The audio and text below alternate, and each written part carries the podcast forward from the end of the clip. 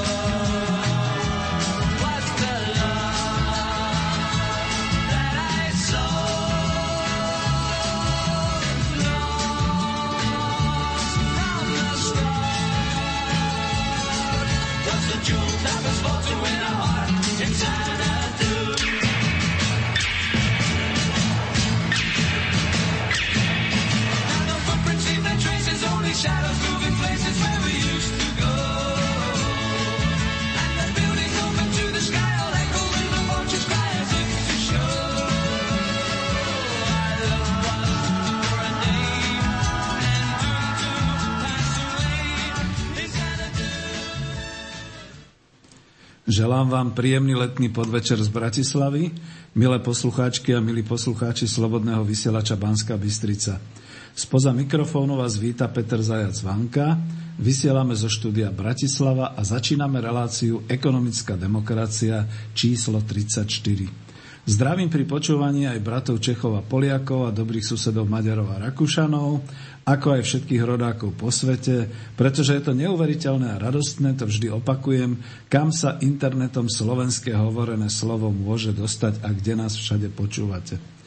Prirodzene, že v štúdiu mi v tejto chvíli e, pomáha technicky a zároveň bude dozerať na telefonáty a maily Martin Bavolár. Takže ahoj Martin. Ďakujem a takisto prajem príjemné počúvanie všetkým poslucháčom Rádia Slobodný vysielač a pekný strednejší podvečer. No a takisto privítam hostia, dnes mám v štúdiu hostia, s ktorým som sa azda pred vyše pol rokom stretol pri Kofole a dumali sme, čo máme robiť, a ako by to malo na Slovensku vyzerať, aby sa rozbehla nejaká hospodárska činnosť družstie v takom tom kolektívnom vlastníctve ich členov. No a môj host prešiel už značnú časť svojej cesty ako vedec, má dizertačnú prácu na Ekonomickom ústave Slovenskej akadémie vied a e, sedí tu vedľa mňa, takže teraz privítam inžiniera Adriana Ondroviča. Príjemný podvečer všetkým poslucháčom Slobodného vysielača. Ďakujem pekne. Ešte dám názov tej jeho dizertačnej práce Inštitucionálne príčiny globálnej ekonomickej krízy. A tu bude môj host trošku rozoberať spolu aj s tou témou, ktorú máme. Ja zatiaľ vediem osvetu, robím prezentácie o zamestnaneckej samozpráve a snažíme sa o mapovanie situácie na Slovensku a o uvedenie nejakej hospodárskej organizácie ako kolektívneho vlastníka už konečne do praxe. No a pretože sme sa takto predstavili, e, dávam teda na známosť, že samozrejme môžete nás volať na telefónne číslo bratislavského mobilu, ale to znamená 0944 462 052. Ešte raz opakujem 0944 462 052. Alebo nám posielajte maily na studio zavináč slobodnyvysielac.sk Poprosím vás, vy ma už dobre poznáte, dajte nám takú polhodinku na rozbeh a potom nejakých 10 minút na záver nám nehajte voľno. A najlepšie je vždy telefonovať vždy tak nejak po pesničke, alebo keď uvidíte, že meníme tému a samozrejme maily na tie odpovieme a budeme teda e, s vami v nejakom živom kontakte, to dúfam. No, čo sa týka samotnej témy, e, ja teda ešte by som povedal tak, že tu tému sme pomenovali tak atraktívne v úvodzovkách, čiže keď pozrete na to avizo, tak je tam e, taká nejaká cesta, diálnica by to mala byť, ktorá končí kde si e, akoby dolu kopcom do Bratislavy a tam v mráku tak vidíte nejaké ako hrad a podobne, to sú tie inštitúcie, o ktorých sa budeme baviť. A e, v podstate je to, možno to poznáte, možno nie, už som to tu raz spomínal v ekonomických rozhovoroch, že aj známi e, mysliteľia v manažmente v takom zborníku ešte v 99. roku vydanom hovorili o tom, že e, cesta pred nami končí, my nevieme, čo je ďalej a proste všetci sa rozoberajú a zaujímajú, analizujú tú krízu, ktorá nastala a ktorá ako si stále sama nevie skončiť a stále sa prehobuje, čiže už to vyzerá naozaj na takú nejakú chronickú systémovú krízu. No, preto bola teda tá otázka, či končí pred nami cesta a ešte tam bola teda taká tá téza, aké by mohli byť riešenia v rámci ekonomickej demokracie a globálnej krízy. A toto všetko tak nejak zabalíme a zhrnieme k tomu, že teraz po tomto predstavení a po tom, čo sme si už povedali teda aj o hostovi, tak e, v podstate by bolo dobré, keby už mohol priamo Adrián, môžeme si tak hovoriť, áno? Jednoznačne. Hej. Ja som taký starší, vy ste mladší, zase to spriemerujeme na mladickú úroveň. E, v podstate váš e, oponent v tejto práci, profesor Stanek, vždy hovorí o tom priemernom... Školiteľ. Školiteľ dokonca. Školiteľ. Tak, máme tu hostia, vidíte, bol tu profesor Stanek, teraz tu máme jedného z, z jeho žiakov, ale veľmi už úspešných ako vedecký pracovník. No a ten vždy hovorí, že to priemerné kurča je naozaj také, že ja som si dal dneska na obed celé kurča, vy ste hľadovali, nemali nič, ale štatisticky v priemere sme každý zjedli polovicu a sme teda nasýtení. Takže to je to, čo vždy takto ako sa snažím povedať. No a dať vám nejakú otázku alebo uviesť nám na začiatok? Nie. Adrian, ja vám ponúkam možnosť, síce v skratke, ale predsa len predstaviť tú vašu tematickú prácu vedeckú a potom budeme klas otázky a budeme sa baviť ďalej. Takže môžeme? Môžete predstaviť svoju prácu? No, samozrejme, že môžeme. V prvom rade ďakujem za pozvanie do štúdia.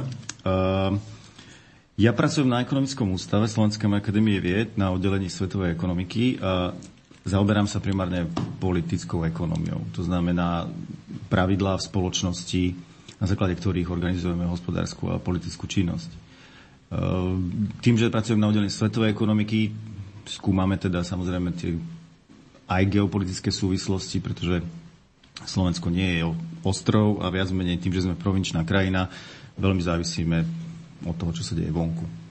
Vonkajší svet nám určuje pravidlá, na základe ktorých fungujeme, preto je veľmi kľúčové poznať vlastne tie pravidlá, tie mechanizmy, ako to funguje okolo nás. E, ja sa v mojej výskumnej činnosti zameriavam predovšetkým teda na tú politickú ekonómiu v zmysle inštitúcií a mm, veľmi, veľmi veľký dôraz kladiem na životné prostredie ktorého stav je vymorene vážny. Blížime sa opäť k veľkým horúčavám. Myslím, že mesiac máj minulý bol opäť rekordne teplý v histórii všetkých meraní a je to už 13. mesiac po sebe. 13. mesiac po sebe, čo sa lámu rekordy. Takže mení sa celkovo e, obraz krajiny, prírody, e, to bude mať za následok zmenu spoločnosti ako takej. A tá väzba na inštitúcie, teda na činnosť človeka v ľudskej spoločnosti je samozrejme úplne priama. Takže toto sú také tie primárne oblasti môjho výskumu. K téme, ktoré sme sa my dnes teda prišli porozprávať, ja som sa v, tom, v tejto práci zamerial teda na tú globálnu krízu, o ktorej už mnohí ľudia vedia takmer všetko všetko v takej tej určitej rovine. To znamená, kto sú tí hráči, e, tí kľúčoví hráči, kde sa tá kríza, dajme tomu, kde vznikla, ako sa šírila po tom svete a aké mala dopady e, v rôznych kruhoch, v rôznych okrajových, v rôznych častiach sveta, ale aj dajme tomu, že v rôznych kruhoch. To znamená, že alebo lepšie povedané sektoroch spoločnosti, že určité sektory teda utrpeli veľké škody, niektoré utrpeli, ako by sme povedali, utrpeli veľké, veľké, veľké bonusy. No, um, v mojom výskume som sa ale zameral na tú inštitucionálnu zložku celého toho problému, teda aké pravidlá za tým všetkým stoja v úplnom tom samotnom pozadí. Pretože myslím, že my nedávno ste tu mali hostia, ktorý predstavoval svoju knihu ku kríze, mal, mm, ak si dobre pamätám, mnoho... Roman Michalko. Roman Michalko. Mal mnoho celých, celý rád e, opatrení, ktoré by bolo potrebné uskutočniť a do života, aby sa z krízy spoločnosť vytiahla, aby sa neopakovala a tak ďalej. Podľa môjho názoru, mohol by som a určite by som súhlasil s mnohými, ale podľa môjho názoru ten problém tkvie ešte niekde inde. Pretože základná otázka znie, ak sme mali podobnú krízu v 30. rokoch, 20. rokoch minulého storočia, ktoré vyústili do druhej svetovej vojny, ako je možné, že sme sa znovu dostali do takejto obrovskej krízy? Globálnej, celosvetovej, ktorá opäť môže vyústiť do vážnych vojenských konfliktov. A e, v súčasnosti žijeme v jadrovom veku, takže ten vojenský konflikt by mohol byť už pre ľudstvo terminálny. Takže otázka znie, aké pravidlá spoločenské sú tie, ktoré stoja za tým, že sa to všetko zopakovalo? To je veľmi zaujímavá téma, to vás nechám hovoriť. Ale predtým ešte už, keď som prerušil, tak poviem kľudne tým začiatkom, čo môžem za vás povedať a budem citovať, že dizertačná práca sa zaoberá problematikou príčin globálnej krízy. Cieľom práce je kritické preskúmanie inštitucionálneho nastavenia spoločnosti vo väzbe na krízu, teda presnejšie, ktoré spoločenské inštitúcie sú primárne zodpovedné za vznik krízy a z akého dôvodu. Ja nechcem ďalej citovať, ale doplňam to, jak ste to vlastne vy uviedli a pokiaľ som skočil drzo do reči, tak pardon, môžem to zase poštartovať, ale pokiaľ to máte ďalej, pokračujte, lebo to je naozaj zaujímavé a zaujíma tá otázka, tu aj na ekonomickej demokracii to totiž to musíme rozoberať. Ináč ešte máme takú reláciu, ten Michalko Roman bol na ekonomických rozhovoroch, čiže nie je problém, že zase prídete. Určite poslucháči by ocenili, keby ste prišli vy, pán profesor Stániek a ešte niekto. A no, naše debaty by zaujímavé, to musím povedať, že áno. Rozvinuli by sme tu naozaj debatu, to je sen poslucháčov Slobodného vysielača, mať tu 4-5 ekonómov a jedného takéhoto drzého redaktora, ktorý proste vás bude nejakým spôsobom nejako regulovať, ale dávať otázky a usmerňovať, že ktorým smerom chceme ísť. No to poslucháči samozrejme neocenia. A zopakujem to, kde sme to na záver nejak uviedli, že ako je možné, že sme sa teda znovu e, po tých všetkých krízach a kde nasledovali vojny, dostali znova do takejto krízy za situácie, keď máme naozaj pomaly katastrofické životné prostredie a máme zbranie, kde by už táto vojna bola asi tá definitívna. No, odpoveď je asi v tom, že m, mm, taká tá rýchla, stručná. E, v zásade inštitucionálne nastavenie spoločnosti sa od toho obdobia tej e, veľkej hospodárskej krízy v 20. a 30. rokoch nezmenilo. Uh-huh. Stále žijeme v zásade v tom tzv. trhovom kapitalizme, teda s výnimkou určitých období na určitých častiach Zamegule.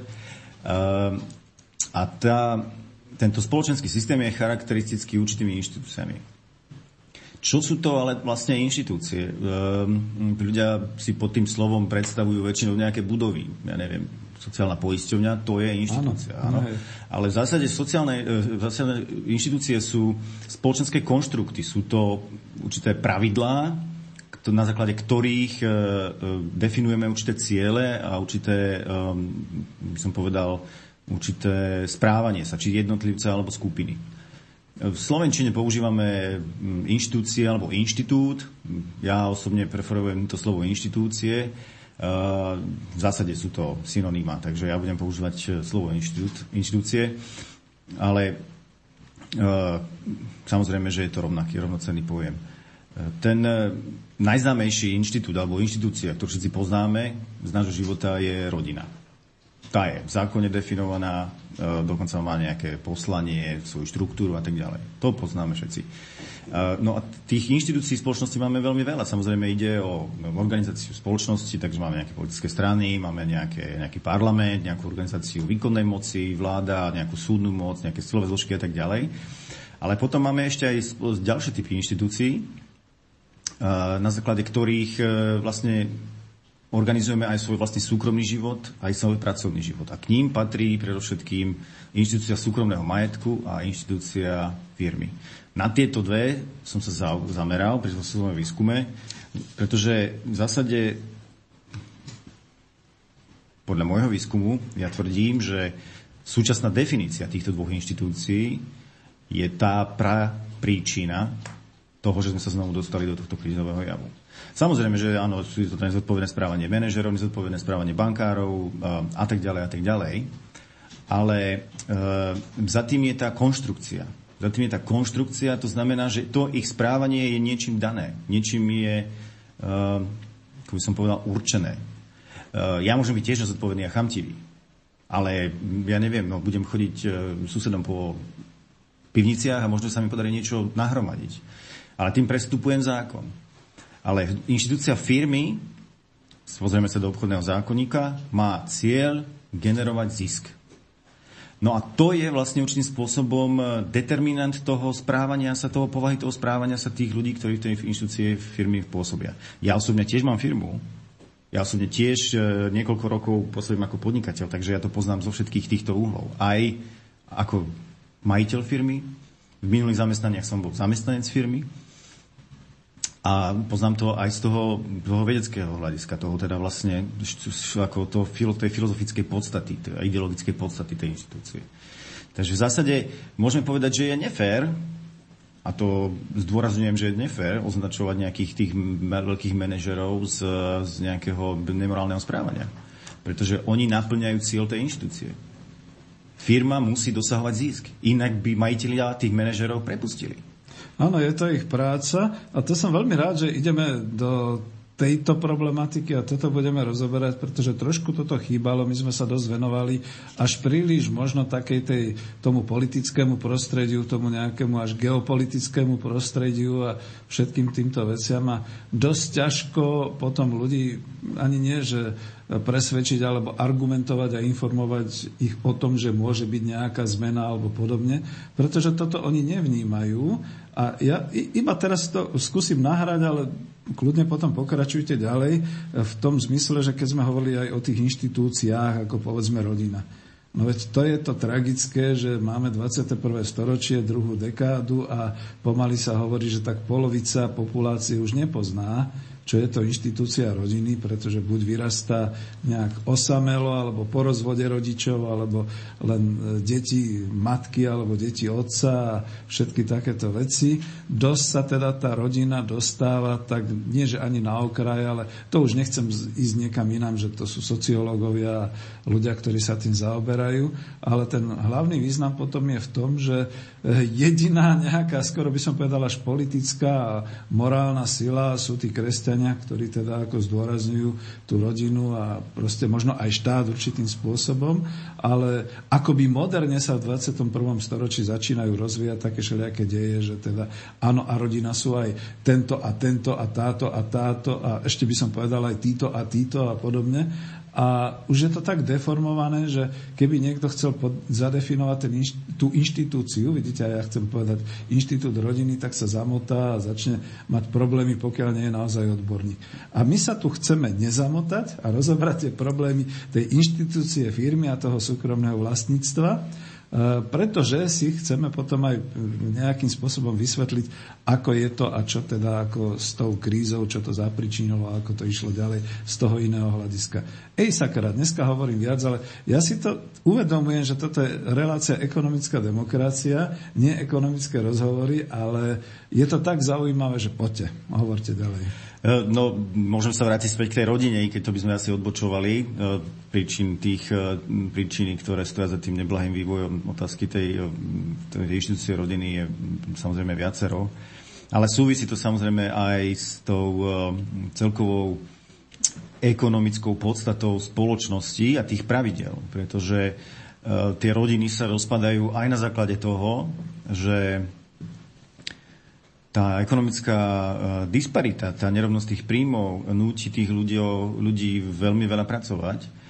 Musia ľudia odchádzať za prácu veľmi ďaleko. Áno. Uh, každý z nás uh, pozná niekoho, kto chodí, ja neviem, do Nemecka, do Talianska, kdekoľvek po, celom, po celej Európe doma žena z detí. Deti vyrastajú bez otca, ktorého vidia raz za pár týždňov.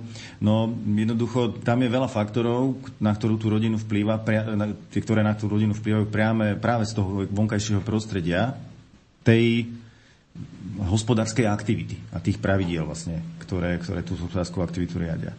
Takže ale to, samozrejme, na to sme to je iná téma, na to, na, na to sme tu není, aby sme to rozoberali Súvisí teraz. to jedine s tým, že to vychádza Je to vlastne jeden z toho, že áno, kedy si rodina bola zároveň aj určitým hospodárskym celkom. Kde Ona si to stále je, ona stále je, to samozrejme, že stále je. Ide o to, že prečo nie je taká súdržná a Á, prečo v podstate dostáva také, také knockouty do všetkých možných strán. Hej. Hej. To je, ale by som povedal, následok, lebo taký e, týchto ekonomických pravidel, pretože keď si zoberete výskumy, čo sa týkajú rozvodovosti, alebo ja neviem, e, fertility a ďalších týchto otázok, tak e, tie kvázi západné krajiny, tie najrozvinutejšie krajiny majú v týchto oblastiach viac menej najhoršie výsledky. A to je priamo súvisí to s tým ekonomickým modelom, ktorý tam je. Pretože A, e, ideálom súčasného ekonomického modelu, ako sa hovorí po anglicky, je jedinec má byť unit of consumption a unit of production, teda jednotka produkčná a jednotka konzumná a nič viac. Asi to už posuniem ďalej, keď sa opýtam a potom niekde končí to kritérium, že domácnosti, lebo to bol ten household, alebo ako sa tomu hovorilo, kde bola tá spotreba, ale to už asi utekáme. Hej, to už utekáme, vás, jasné. No k tým inštitúciám, ja, čo ja viem, možno na ten úvod by som mohol povedať, že ja sa veľmi e, v podstate vo svojom výskume, teda keď píšem tie výsledky tých, e, toho výskumu, snažím sa to vždy formulovať veľmi zrozumiteľne, aby to bolo zrozumiteľné pre najbežnejšieho človeka. A vždycky predtým viac menej uh, zistujem medzi svojimi priateľmi, známymi a tak ďalej, ako sa oni dívajú na ten problém. A v zásade, keď som sa pripravoval na skúmanie týchto inštitúcií, tak som vlastne zistil, že väčšina ľudí nemá absolútne šajnu. Absolútne šajnu, že čo to znamená napríklad súkromné vlastníctvo. Áno. Alebo čo to znamená firma. Väčšina z ľudí má pocit, že to tu vždycky bolo, vždy to tu bude. Je to ako egyptská pyramída a koniec. Ako, čo, na, čo, čo, čo na tom má čo, čo filozofovať. Hej? E, to isté inštitúcia súkromného vlastníctva. Keď položíte človeku otázku, čo to vlastne znamená, tak vám povie, že ja neviem, tak toto auto je moje. Ale nevie vám na to odpovedať, že čo to vlastne znamená. Hej. Takže ja som aj v tej práci, keď som to písal, tak som uviedol v zásade význam týchto záležitostí. Hej, že ten, ten, tá, tá inštitúcia sa stáva inštitúciou vtedy, keď je to spoločenské pravidlo. To znamená, že uh, skupina jednotlivcov tie pravidlá uznávajú. No a čo sa týka uh, konkrétne súkromného vlastníctva, tak ide v podstate v našom západnom ponímaní o, o určitý vzťah k, k predmetom, a ten, ten vzťah je z ekonomického hľadiska definovaný následovne. Človek má právo svoje vlastníctvo využívať, to je prvá vec. Za druhé, má právo e, ho transformovať na niekoho iného, darovať, predať, dajme tomu. Za tretie, má právo z neho získavať príjem, tzv. renta, k tomu sa môžeme niekedy dostať, ak budeme mať čas. A za štvrté, má právo na vynútenie týchto troch práv. Každý to pozná z detstva, že keď sa hrajú deti na pieskovisku a niekto príde s, ja neviem, s nejakou hračkou a tomu druhému sa zapáči, že tá hračka, tak príde a zoberie mu ju. To je vlastníctvo v podstate vychádzajúce z prírody. Silnejší berie. Ale my sme zaviedli spoločenské pravidlá, aby sa aj tie malé deti mohli hrať s tými lopatkami svojimi, teda, alebo keď prídu tí väčší, tak tým tie lopatky zoberú, alebo len niekto príde s tou svojou, ako sme mali... A nastane trauma. Nastane trauma, áno. Takže v zásade ide o to, že e, to, to právo na majetok e, dáva jedincovi e, určité možnosti, ako využívať určitý fyzický majetok. Hej? V súčasnosti to už môže byť aj virtuálny majetok v zásade, ale v podstate pochádza to z toho, z toho fyzického majetku. No a ja som sa pozrel trošku do histórie tohto práva, ako sa to vyvíja. Ono to súvisí samozrejme e, s, tým našim civilizačným modelom. Pochádza to, e, zo stredoveku sa to vyvíjalo, e, väzba je na tú pôdu a zaviedli to v zásade tie vznikajúce panovnické rody, ktoré si nárokovali teda, že moja je táto pôda a e, vy ostatní budete na nej robiť. No a Týmto vpadom v podstate začala sa nejakým spôsobom udomácňovať v hlavách e, určitá ideológia, že čo je sú, to súkromné vlastníctvo. A za tie stáročia má to určitý vývoj. Ten vývoj e, je v niekoľkých rovinách. V súčasnosti napríklad to právo je na súkromný majetok je garantované vo Všeobecnej deklarácii ľudských práv OSN. Každý má právo na súkromný majetok. No ale tak to nebývalo. Ešte z dejepisu si určite mnohí posluchači pamätajú, sme sa učili o tzv. bezzemkoch. 200 rokov dozadu bola veľká časť populácie, drtivá časť populácie, ktorá nemala právo na žiadny súkromný majetok. A to, tá, toto obdobie trvalo veľmi, veľmi dlho, mnohé, mnohé stáročia. Takže v zásade vývoj bol v tom, kto má právo na súkromný majetok. Momentálne sme my v období, že každý má právo na súkromný majetok, čo si osobne myslím, že je v poriadku. A potom ďalší vývoj v oblasti toho e, predmetu toho súkromného majetku. Čo môže byť predmetom súkromného majetku? Tak v zásade pamätáme si z rozprávok, že kráľovi patrí e, slnko, voda, vzduch, všetko. Áno, z Božej milosti. Áno. No, e, tie časy sú už, chvála Bohu, preč, i keď nie úplne ak sa mi to podarí nalistovať, ja som si, ja som si z jedného, z jedného, z jednej práce, áno, no mám to tu, z jednej práce som si, keď už hovoríte z Božej milosti, vypísal, čo hovorí uh, britský zákon o uh, vlastnosti pôdy, uh, keďže, ako sme spomínali, ten, ten koncept vychádzal z toho stredoveku. Uh, britská kráľovná je de jure, nie de facto, ale de jure je stále jediným vlastníkom pôdy celého britského impéria, ktoré sa im už trošku stvrklo, ale stále ten ich Commonwealth a tie krajiny, ktoré do toho patria, nie som presne expert v tom, že kto áno, kto nie a do akej miery, tak e, ona je vlastníkom tej pôdy.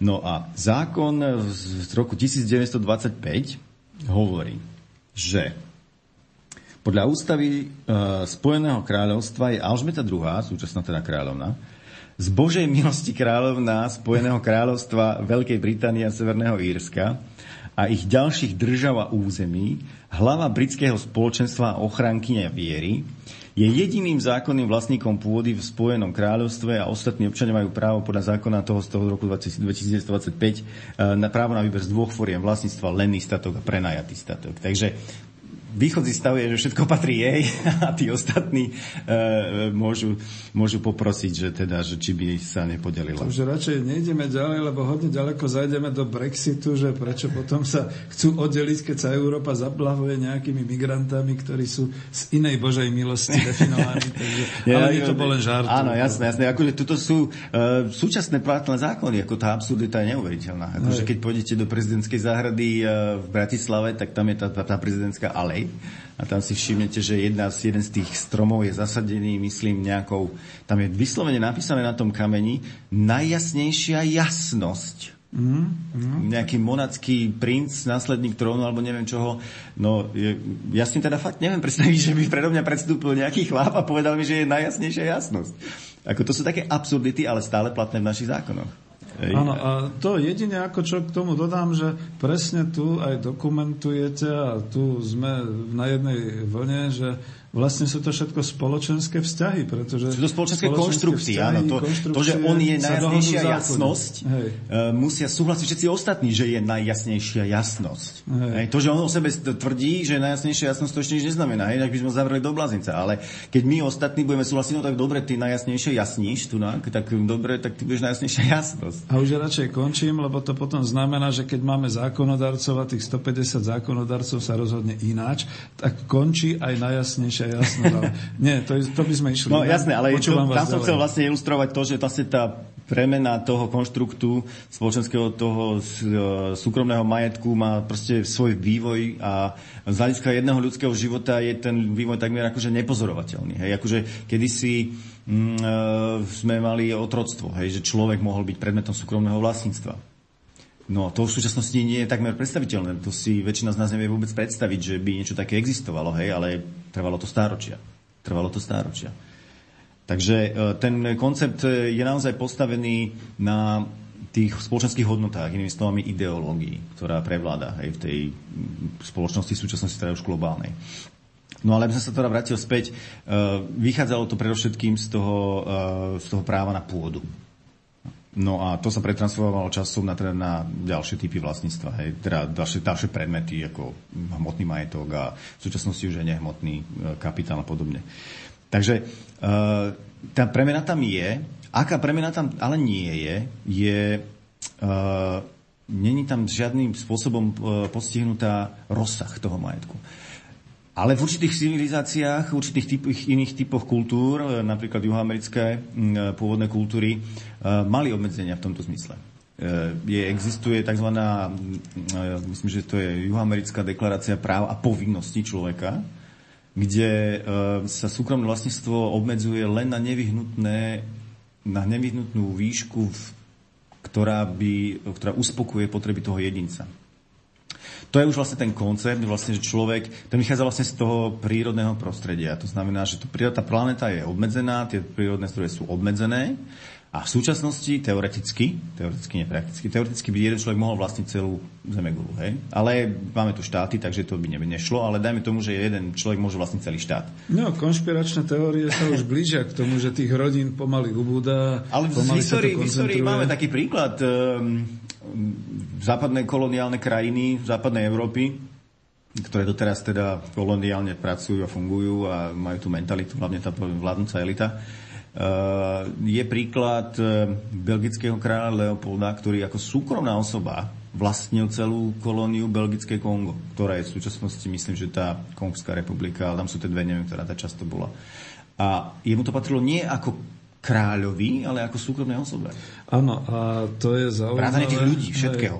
Len to jednou vetou odbočím, že práve veľmi zaujímavé je v demokratických médiách a dokonca v cestopisoch, asi za to, aby to nebolo úplne teda v tom hlavnom prúde, som sa dozvedal veci, že tento král Leopold, aké skutočné zverstva e, robil v tom Obrovské milióny týchto, ľudí tam zahynuli. A bezstresne a proste to, to bola tá časť e, civilizácie európskej, ktorá poznačila... To je koniec 19. storočia, no, z tej mentality sa Afriku, potom vyvinula no. Prvá svetová vojna, pretože Prvá svetová vojna síce oficiálne teda začala tým Tasarajevským atentátom, ale v zásade išlo o, o boj mocností o kolónie. Čiže budem teraz taký trošku moralista a je to všetko veľmi nemravné a veľmi nemorálne, keď sa to tak zoberie. Ale pokračujte. Určite. Ale uh, vrátim sa späť teda k tej, tej uh, inštitúcii súkromného vlastníctva v tej súčasnej definícii. No a v zásade zistil som, že uh, má v sebe dva konflikty s realitou e, toho nášho fyzického sveta. Prvý je, že e, ona je síce neobmedzená, hej, nikdy v zákone nie je napísané, koľko môže človek vlastniť. Kedy robí sa občas e, rozdiel medzi súkromným vlastníctvom a osobným vlastníctvom. Ale to, je už je, to, to už je vlastne zotreté. To už je zotreté. Kedy si sa vlastne za bývalého režimu sa hovorilo, že osobné vlastníctvo, to každý má svoj nejaký príbytok, e, dajme tomu auto, nejakú chatu a tak ďalej. Ale to, to súkromné vlastníctvo je vlastne taký ten širší pojem, ktorý zahrňa už aj to, že môže mi patriť fabrika a ja neviem, môžem vlastniť ostrovy niekde na za, v Stredomorí alebo neviem, Tichomorí a tak ďalej. Takže je to širší koncept o niečo viacej. Uh, no a to, to právo je v podstate v rozpore s realitou v tom zmysle, že um, keďže máme na, na Zemegli obmedzené aj pôdu, tá prišla odkiaľ. Nikto ju nevyrobil, tá tu proste je. Takže uh, tu si nejakým pravidlom môžeme medzi sebou rozdeľovať. Ako je to v prírode medzi zvieratami? Tie bojujú o tie územia svojou fyzickou silou. Hej? Takže e, to územie im dáva tie zdroje, na základe ktorých žijú. No ale my ten koncept nemáme, keďže to máme ošetrené teda právne, nemáme obmedzený týmto, týmto spôsobom, že dobre, môžeš mať majetok, ale len toľko, koľko tebe síly stačia. Áno, je to hej. taká Buď na to, že, forma. Hej, koľko prírodná. si ho obehneš a koľko ho budeš môcť využívať a koľko si ho obehneš a budeš si môcť chrániť. Takže tam by to už bolo veľmi odlišné, hej? že máme tu príklad zo pár slovenských mediálne známych e, e, veľmi majetných ľudí, Mohli by sme sa ich spýtať, koľko ich fyzické sily stačia na to, aby si ten majetok ochránili. Hej? Bolo by zaujímavé, jak vedia obiehať okolo svojho majetku. Vieme, že mnohí politici, alebo dajme tomu tí prominenti vlastne veľké polovné revíry, keď na strednom Slovensku a tak ďalej. Neviem, že či tam chodia si to strážiť a dávať pozor, aby im tam niekto nelovil, keď oni si to neželajú, alebo tak. No a druhý konflikt s realitou je tiež v tej fyzickej rovine, a to je vlastne tá obmedzená kapacita tých fyzických síl jednotlivca. Pretože uh, každý z nás má obmedzenú produkčnú silu. Hej, a tá produkčná sila, i keď je u každého odlišná, je v zásade viac menej podobná. Nie je možné fyzickými kapacitami, aby jeden človek uh, ja neviem, prekopal hm, kanál La Manche. Na to má krátky život a nemá dostatok síru. A preto by za to nemohol nakumulovať patričnú hodnotu v peňažných prostriedkoch, transakčných. Hej. Takže tie fyzické limity, čo sa týka uh, planéty, uh, dostupnosti zdrojov a tak ďalej, pretože uh, musíme si uvedomiť, že uh, právo na súkromný majetok je právo vylúčovacieho charakteru. Hej. To je uh, dôležité, to povedzte. No. To je iný typ práva, ako napríklad právo, právo na slobodu prejavu. Ja môžem tvrdiť, že Svet je nespravodlivý, ale môžete to tvrdiť aj vy. A môže to tvrdiť kdokoľvek. Nedochádza tam k tomu, že uh, ja teraz to tvrdím a nemôžete to tvrdiť vy. Ale je to vylúčovacie právo, právo na súkromný majetok je vylúčovacie právo. To znamená, že pokiaľ mne patrí tento stôl a na základe tých kategórií, ktoré som vymenoval, to znamená, že mám právo ho používať, mám právo z neho dávať, mať príjem a tak ďalej, tak ďalej, vy tým pádom to právo na používanie tohto stola nemáte. Ano. A pri obmedzenosti pôdneho fondu na tejto zemi sa teda dostávame do stavu, že keď teda kráľovi patrí všetko, čo majú teda ostatní? No, samozrejme, že nič. No tým vznikajú tie spoločenské konflikty. Hej. Tým ľuďom sa to nepáči, že čo je on zač, keby, hej, prečo by on mal mať všetko a my nemáme vôbec nič a tak ďalej. Lebo v tých dobách predštátnych, pred vznikom štátu, v zásade tie, tie kmeňové E, spoločenstva si ohraňovali to svoje územie, si vlastne vydobivovali silou. Voči ostatným si ho vymedzovali silou, tak ako to funguje v podstate v prírode pri zvieratách alebo pri tlupách celých, dajme tomu či jednotlivcov, či tlupách. Takže tam je ten rozpor v tom, že máme tu obmedzené množstvo, dajme tomu, statkov, vrátane pôdy, čo môže byť predmetom toho vlastníctva ale nie je obmedzené to právo, čo sa týka toho rozsahu.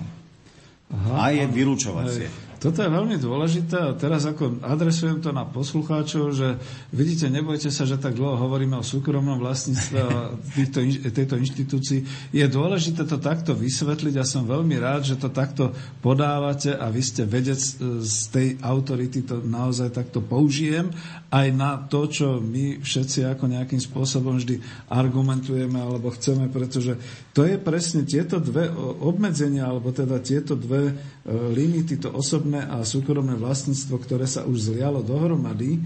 A plus teda to obmedzenie e, tej, tých fyzických limitov človeka, plus ešte to vylúčovacie právo, že ja síce som slobodný a môžem hovoriť, čo chcem, tam e, sa nejakým spôsobom neobmedzuje názor jedného voči druhému, to je krásne.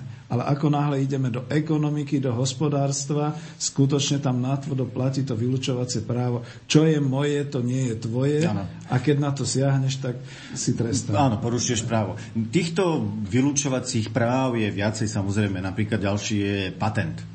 A, napríklad, to je, to, tiež, to je tiež vylúčovací typ práva.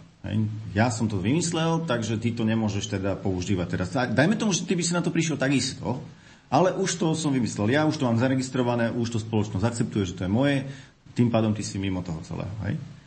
Takže um, je toho viacej charakter, je toho viacej a um, je tu jedno, jedno, jedno veľmi, veľmi dôležité právo, ktoré má vylúčovací charakter, takéhoto charakteru, ktoré každý z nás pozná, Málo kto si to takto spojí. Uh, je to, myslím si, že priama, priame spojenie v tomto. A to je uh, monogramné manželstvo.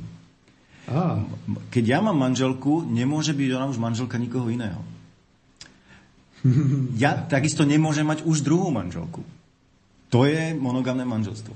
A za monogamné manželstvo bolo zavedené ako inštitúcia aj z toho dôvodu, keďže máme z hľadiska prírodného približne rovnaký počet mužov a žien, aby sa, dajme tomu, na každého samčeka a samičku ušlo, aby mali partnera, tak musíme zaviesť toto obmedzovacie právo. Pretože znovu by sme sa dostali do stavu, kedy, dajme tomu, väčší samec si zaberie viacej samičiek a tí ostatní teda nebudú mať nič. Tak čo to bude znamenať? No budú to znamenať konflikty. Lebo nebudú spokojní. Znova treba povedať, že znova je to spoločenský vzťah, je to spoločenské Áno, obmedzené právo. pretože máme kultúry, kde videl som teraz e, znovu dokument o m, tých expedíciách, myslím, že to bola nejaká slovensko-česká expedícia do Papuji, tá Papuanová Gvinea.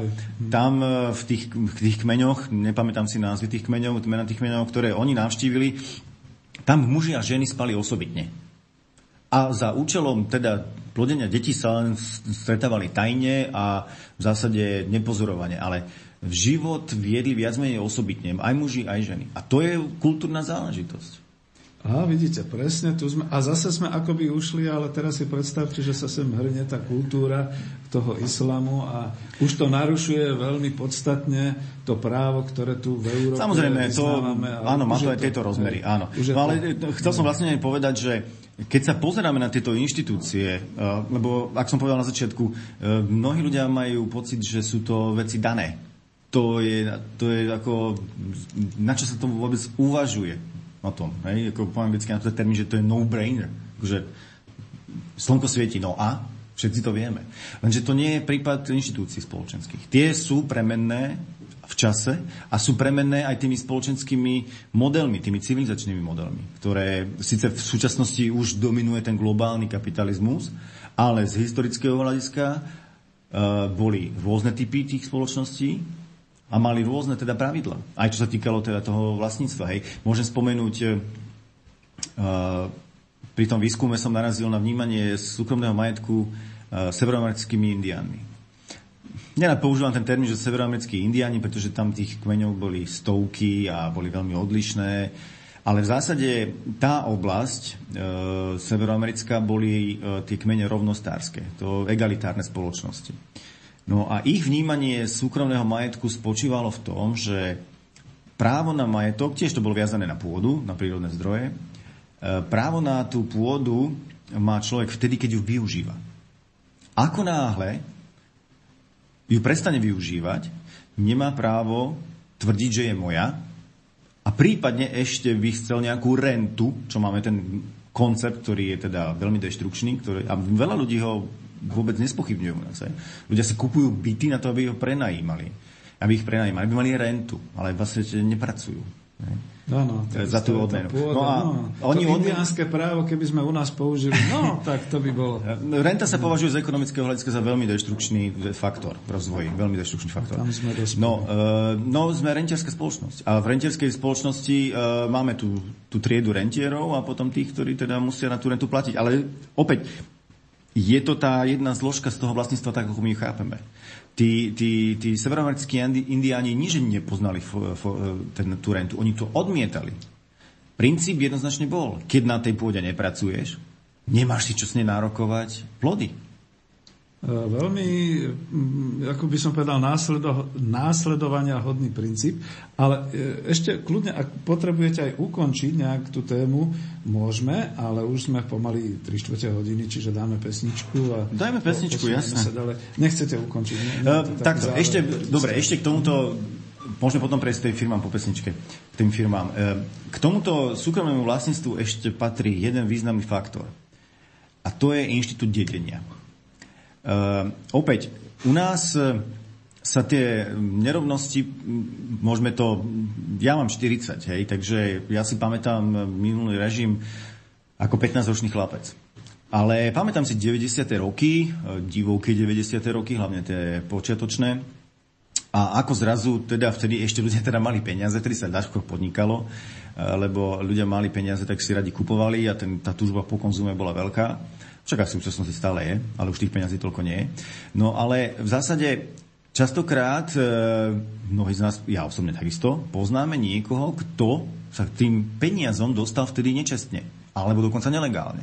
Ale už generačne na svojich potomkov sa to všetko očistí a oni si už teda užívajú relatívne teda v poriadku, zabudne sa a tak ďalej, za, užívajú si ten, ten majetok, dajme tomu. No a to dedenie je veľmi, veľmi, veľmi výrazný faktor, pretože celá tá, celý ten útlak od stredoveku a až do moderných dejín, ktorý v Európe, no nielen samozrejme v Európe, ale pre v Európe vykonávala tá, tá dynastická, tá monarchistická, alebo tá šlachtistická trieda, ako by som to nazval, bola postavená práve na tom inštitúte dedenia. A napríklad tí severoamerickí indiani mali ošetrované e, to dedenie tak, že vlastne keď človek zomrel, jeho priami potomkovia nededili jeho majetok. Dedila to komunita.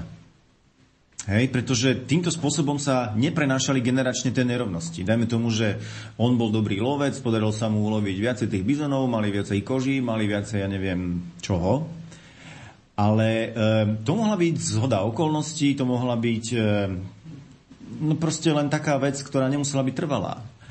A na základe toho by sa mohla začínať generačne e, prenášať tá nerovnosť. Keby teda všetok jeho majetok, toho dobrého bojovníka, aj jeho manželky, alebo ako by som to nazval, e, bojovníka, povedzme, že bojovníka, by zdedili len jeho deti.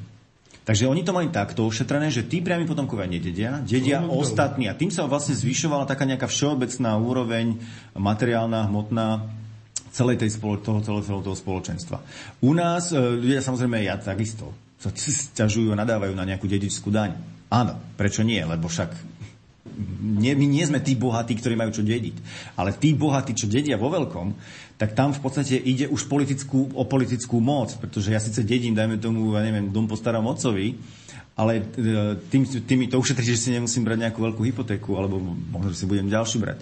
Ale ide o to, že v podstate, keď dedíte vo veľkom, tak prenášate generačnú nerovnosť. A ak už tá generačná nerovnosť, cez generácie teda nerovnosť, a ak tá nerovnosť už znamená politický vplyv, tak už vlastne vy tvoríte ďalšiu politickú triedu, ktorá má úplne iné štartovné podmienky ako bežný človek. Hej?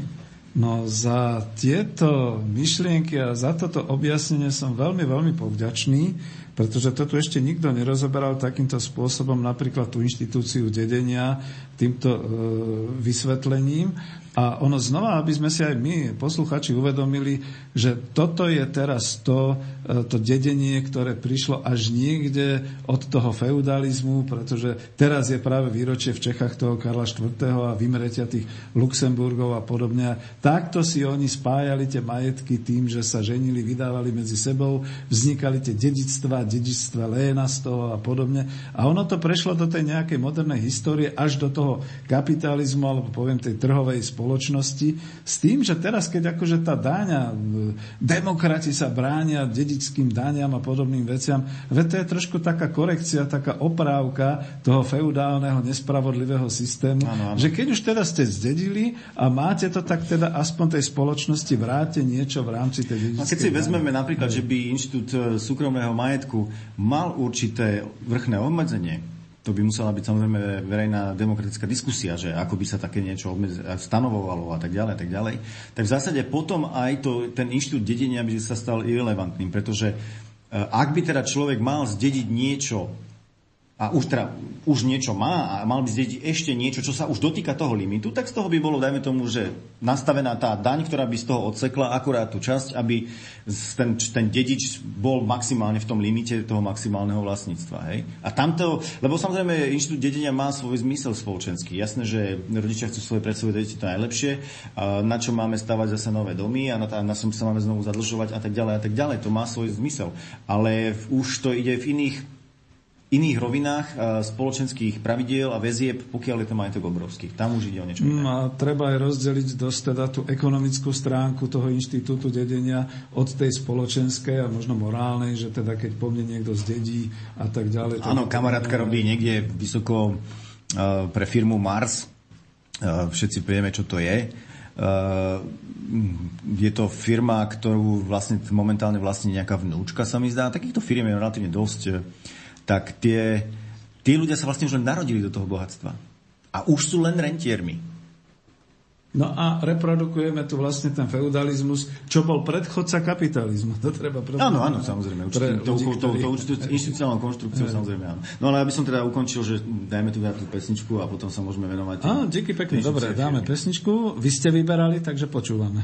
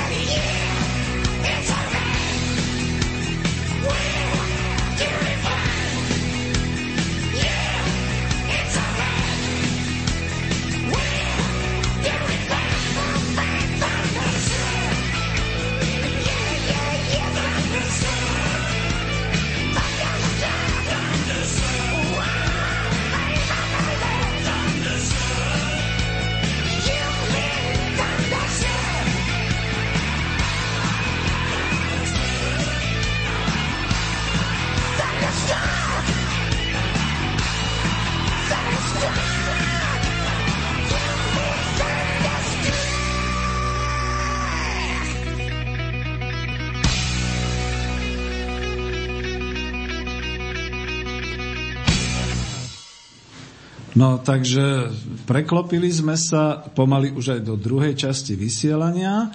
Ak by bol nejaký telefón alebo mailík je? Není? Dobre. Telefón máte teraz možnosť, ale mal som povedať číslo, čiže to je 0944 462 052. 052, vidíte? No, tak to by som sa bol pomýlil. Čiže kľudne.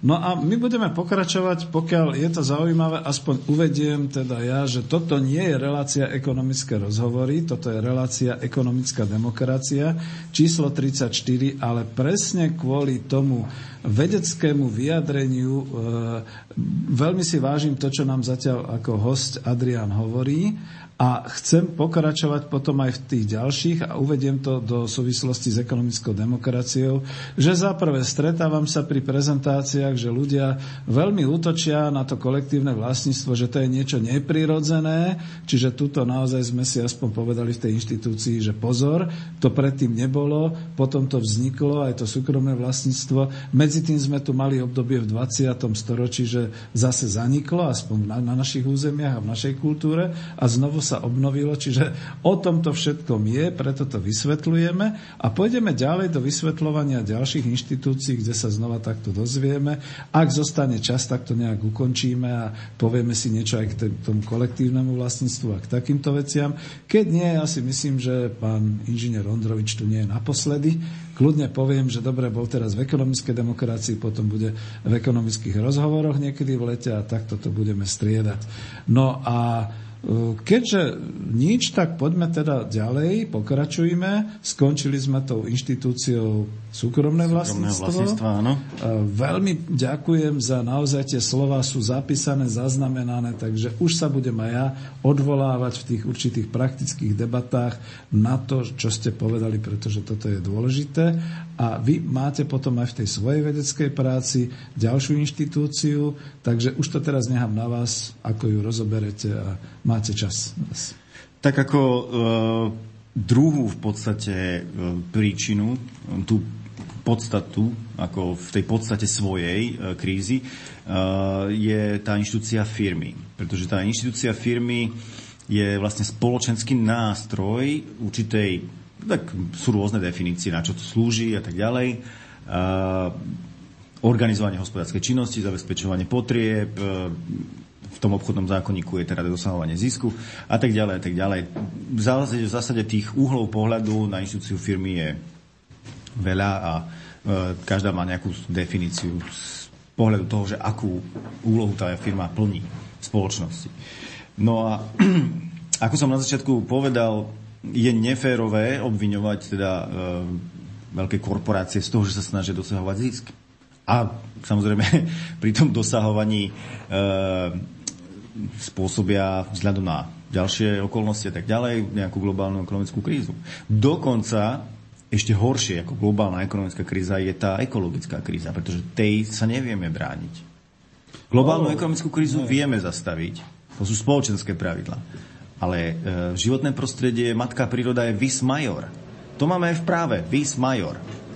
Rozumiem tomu, ale... Takže keď príde globálne oteplovanie, s tým nespravíte nič. Proste keď bude teplo, koniec. Príde sucho, koniec. Ako pri, pre, premena, premena pôdy na neobrábateľné niečo, čo nebude mať e, žiadny výnos, čo by sme mohli jesť, s tým nespravíme vôbec nič. Vyššia moc, ale predsa len teraz budem brániť aj poslucháčov, určite teraz točia e, mobily a, a píšu maily, že nesúhlasia, pretože voči globálnym korporáciám je tu momentálne naozaj už také skoro až politické a nejaké také všeobecné povedomie, že fuj s nimi a to je to zlé a to treba nejakým spôsobom zničiť. Takže počúvam vás pozorne, ale dali ste také tvrdenie, ktoré treba... No áno, ja, ja, moje tvrdenie je, že to defini- tá definícia inštitúcie firmy, tak ako je v našom práve, tak tá určuje vlastne tým majiteľom a tým manažerom v tej firme, ako sa majú chovať. Aké výsledky majú dosahovať. To je cieľom tej firmy. Takže ak zmeníme inštitucionálnu právnu konštrukciu tejto inštitúcie, tak potom môžeme hovoriť, áno, ja poznám mnohých ľudí, ktorí sú e, v komerčnom, komerčnej sfére, v takých už vyšších pozíciách a tiež nie sú spokojní s tým, že čo musia robiť prídu večer domov a majú výčitky svedomia, že no, musel som ja tlačiť na tých mojich podriadených, musel som sa chovať tak a tak a tak a tak. No a ne, nerobí im to dobre. Ale to je i poslanie v tej inštitúcie, ktoré majú. To je niečo podobné ako vojak v armáde. No proste v armáde vojak musí ísť, keď je teda krízová situácia, strieľať a keď už to je nutné, zabíjať. Áno, to je dobrý príklad. Už vám nebudem do toho vstupovať, ale ten začiatok bol taký, taký povedal by som skoro až atraktívno škandálny, že určite sa to... No ja by som ho tiež radšej, keby tie korporácie nie, nie, boli iné, nie, nie, alebo je, neboli. To je dôležité, pretože takto to poviem, že pardon, že do toho vstupí možno troma, štyrmi vetami. Za prvé, do toho roku 2009, kým nebola kríza, tak sa všetky tieto e, organizácie rozvíjali určitým spôsobom k takému nejakému blahobytu. To je to, čo tu bolo aj definované niektorými tými manažerskými mysliteľmi, že vyzeralo to, ako keby bola diálnica a po nej ideme tými luxusnými limuzínami a cesta pred nami je do nekonečná a do nekonečná sa budeme rozvíjať. To je prvá vec. A druhá vec je, že ešte ja som sa učil na manažerskej univerzite taký ten, proste taký ten diagram, nejaký Howard Crozier, alebo ako sa volal, e, ktorý definoval, že samozrejme firma vždy začína od malička, to je to SZČO, ktorí sa dajú dohromady, vytvoria SROčku, e, tá keď vzrastie, potrebuje kapitál, vytvoria akciovú spoločnosť a teraz tá akciová spoločnosť sa rozvíja, rozvíja, zistia, že už potrebujú expandovať, tak si vytvárajú filiálky. Ďalej, potom on to vždy posudzoval, že to je roz, fáza rozvoja, potom je fáza krízy, to treba riešiť, zase fáza rozvoja, fáza krízy. A mne to nedalo, keď e, priamo z Open University tento profesor Crozier hovoril, no ale teraz e, niekde ten siedmy bod toho rozvoja je, že a už je to globálne, už je to transnacionálne a teraz akože nastáva kríza. A kríza čoho? A on to vždy dával taký otáznik veľký a toto bolo na premýšľanie domov, aby si všetci manažeri premyšľali, že čoho kríza nastáva. Ja si osobne myslím, že to Aj. nemusí mať ani ten globálny rozmer. Mm-hmm. Tá firma že môže mať... Niekam tam. Áno, ale tá firma môže mať e, kľudne nejaký lokálny význam. Že uh, pre mesto, dajme tomu, je dôležitá, hej, zamestnáva veľa ľudí a tak ďalej. A tým pádom už manažery a majiteľia majú určitý, dajme tomu, jak sa hovorí v politike, vydierateľný kapitál alebo vydierateľný potenciál, kde môžu od toho spoločenstva, od toho mesta žiadať, dajme tomu, no postavte nám cestu. Alebo proste nejaké ďalšie, dajme som, by som povedal, že ústupky, alebo a už v podstate má vplyv na ten okolitý, na to, na to, tvoje okolité, na to okolité prostredie. Nehovoriac teda o životnom prostredí. Že môže Eh, vypúšťať emisie rôzneho charakteru, alebo v podstate bude si nárokovať nejaké prírodné zdroje, vodu a tak ďalej. Hej, sú príklady, kedy miestna lokálna firma si začne nárokovať napríklad že vodné zdroje a tí obyvateľia tam začnú nejakým spôsobom pocitovať nedostatok tej vody. Tak to už je tiež konflikt. A ten konflikt eh, spoločenský, ktorý takáto firma môže vyvolať, na to naozaj nepotrebuje mať tá firma veľké globálne rozmery. Áno, to máte pravdu. Ale ja som vás zviedol skoro z cesty tou otázkou, pardon, keď máte pokračovanie, môžeme ďalej? No tak hej, v zásade tú inštitúciu môžeme znovu, hej, áno, rozobrať tú firmu hej, ako v, takom, v takom tom, v takom tom, v takej tej nahej konštrukcii. To tu ešte nebolo. To je dôležité povedať si naozaj, že firma e, je inštitúcia, že čo to všetko obnáša, pretože, pardon, že ešte teda to takto skúšam, e, že Totiž to ľudia nerozoznávajú organizáciu ako takú, teda organizáciu hospodárskú, ako firma, podnik, a organizáciu, povedzme naozaj takú spoločenskú, ako je občianské združenie, alebo povedzme nejaká charita, alebo podobné veci. A všetko to naháďa dohromady, pretože nikto ich to neučil. E, v televízii to neuvidíte a teraz je to o tom, že e, skutočne dávajú všetko dohromady a myslia si, že to, ten, ten podnik môže byť ten, že všetci si robíme, čo chceme a naopak tá firma má byť tou charitou, ktorá teda v tej chvíli, keď akože nie je zisková, tak je nezisková a rozdáva ten majetok. Pletiem to takýmto spôsobom. E, skúste pokračovať v tom objasňovaní inštitúcie firmy, pretože toto je pre nás veľmi dôležité a podstatné. Tak e, zoberiem to tak od podlahy. Uh-huh. Keď si to vezmeme, áno, inštitúcia firmy je v zásade, môžeme to vidieť v dvoch rovinách. Prvá vec je to rovina, že je to osobitná právna, právnická osoba. A je to osobitná entita. Je to fikcia určitá, ktorá existuje niekde na papieri, e, nemá žiadny v zásade fyzický obsah, lebo ak už mám nejaké auto alebo nejakú budovu, už je to majetok hej, tej firmy, ale firma ako taká je záznam niekde na obchodnom registri a to je v zásade len písmenko na papieri. Takže je to fikcia, hej. Ale už má právnu, právnu identitu, právnu mm, identitu. To, čo sa hovorí, že právna osoba, čo sa áno, teda nejak ako... Áno. Že no tento je tá koncept, osoba? Áno, kde je tá osoba, presne tak. Tento koncept pochádza uh, dokonca už zo starého Ríma, uh, lebo v zásade oni tam samozrejme ten koncept chápajú trošku inak, ale um, ono... Druhá rovina, ako som povedal, prvá je tá, že to je tá právnická osoba, ale druhá rovina je to, že ide vlastne už, už o nejaký kolektívny nejaký kolektívne, nejaké kolektívne snaženie. Jasné, že niekto môže argumentovať, čak, ale ja som sám živnostník, hej, alebo ja mám sám SROčku. Ale to je, to, je, to je v podstate jedno, pretože v, lebo v, takej, v takom prípade v zásade ten človek využíva e, e, len tú právnu identitu, aby teda nejakým spôsobom e, mohol fungovať v tom systéme. Ale potom tiež už naráža na svoje fyzické limity, je, že ja som, dajme tomu... Práce. No áno, jednoducho má si robiť všetko, tak nestíha a dajme tomu, že mu chodia objednávky a tak ďalej a chcel by teda prijať tie objednávky, ale musí ich odmietať, lebo nestíha, musí sa aj vyspať niekedy a venovať sa deťom, rodine a tak ďalej. Tak potom už vlastne začne teda využívať ten tú inštitúciu nájomnej práce. Hej, to je tiež vec, ktorej by sme sa mohli občas trošku, ak nám ide čas povenovať, lebo to je veľmi zaujímavý koncept. No a e, tým pádom už sa jedná o kolektívne úsilie. No a ako náhle ide o kolektívne úsilie, v podstate zo spoločnosti, čo si dobre vieme, už potrebuje nejaké pravidlá. Hej? Či je to parta, ktorá behá po vonku, alebo sú to chlapí, ktorí chodia hrávať futbal. Či formálne alebo neformálne pravidlá tam vždy nejaké budú.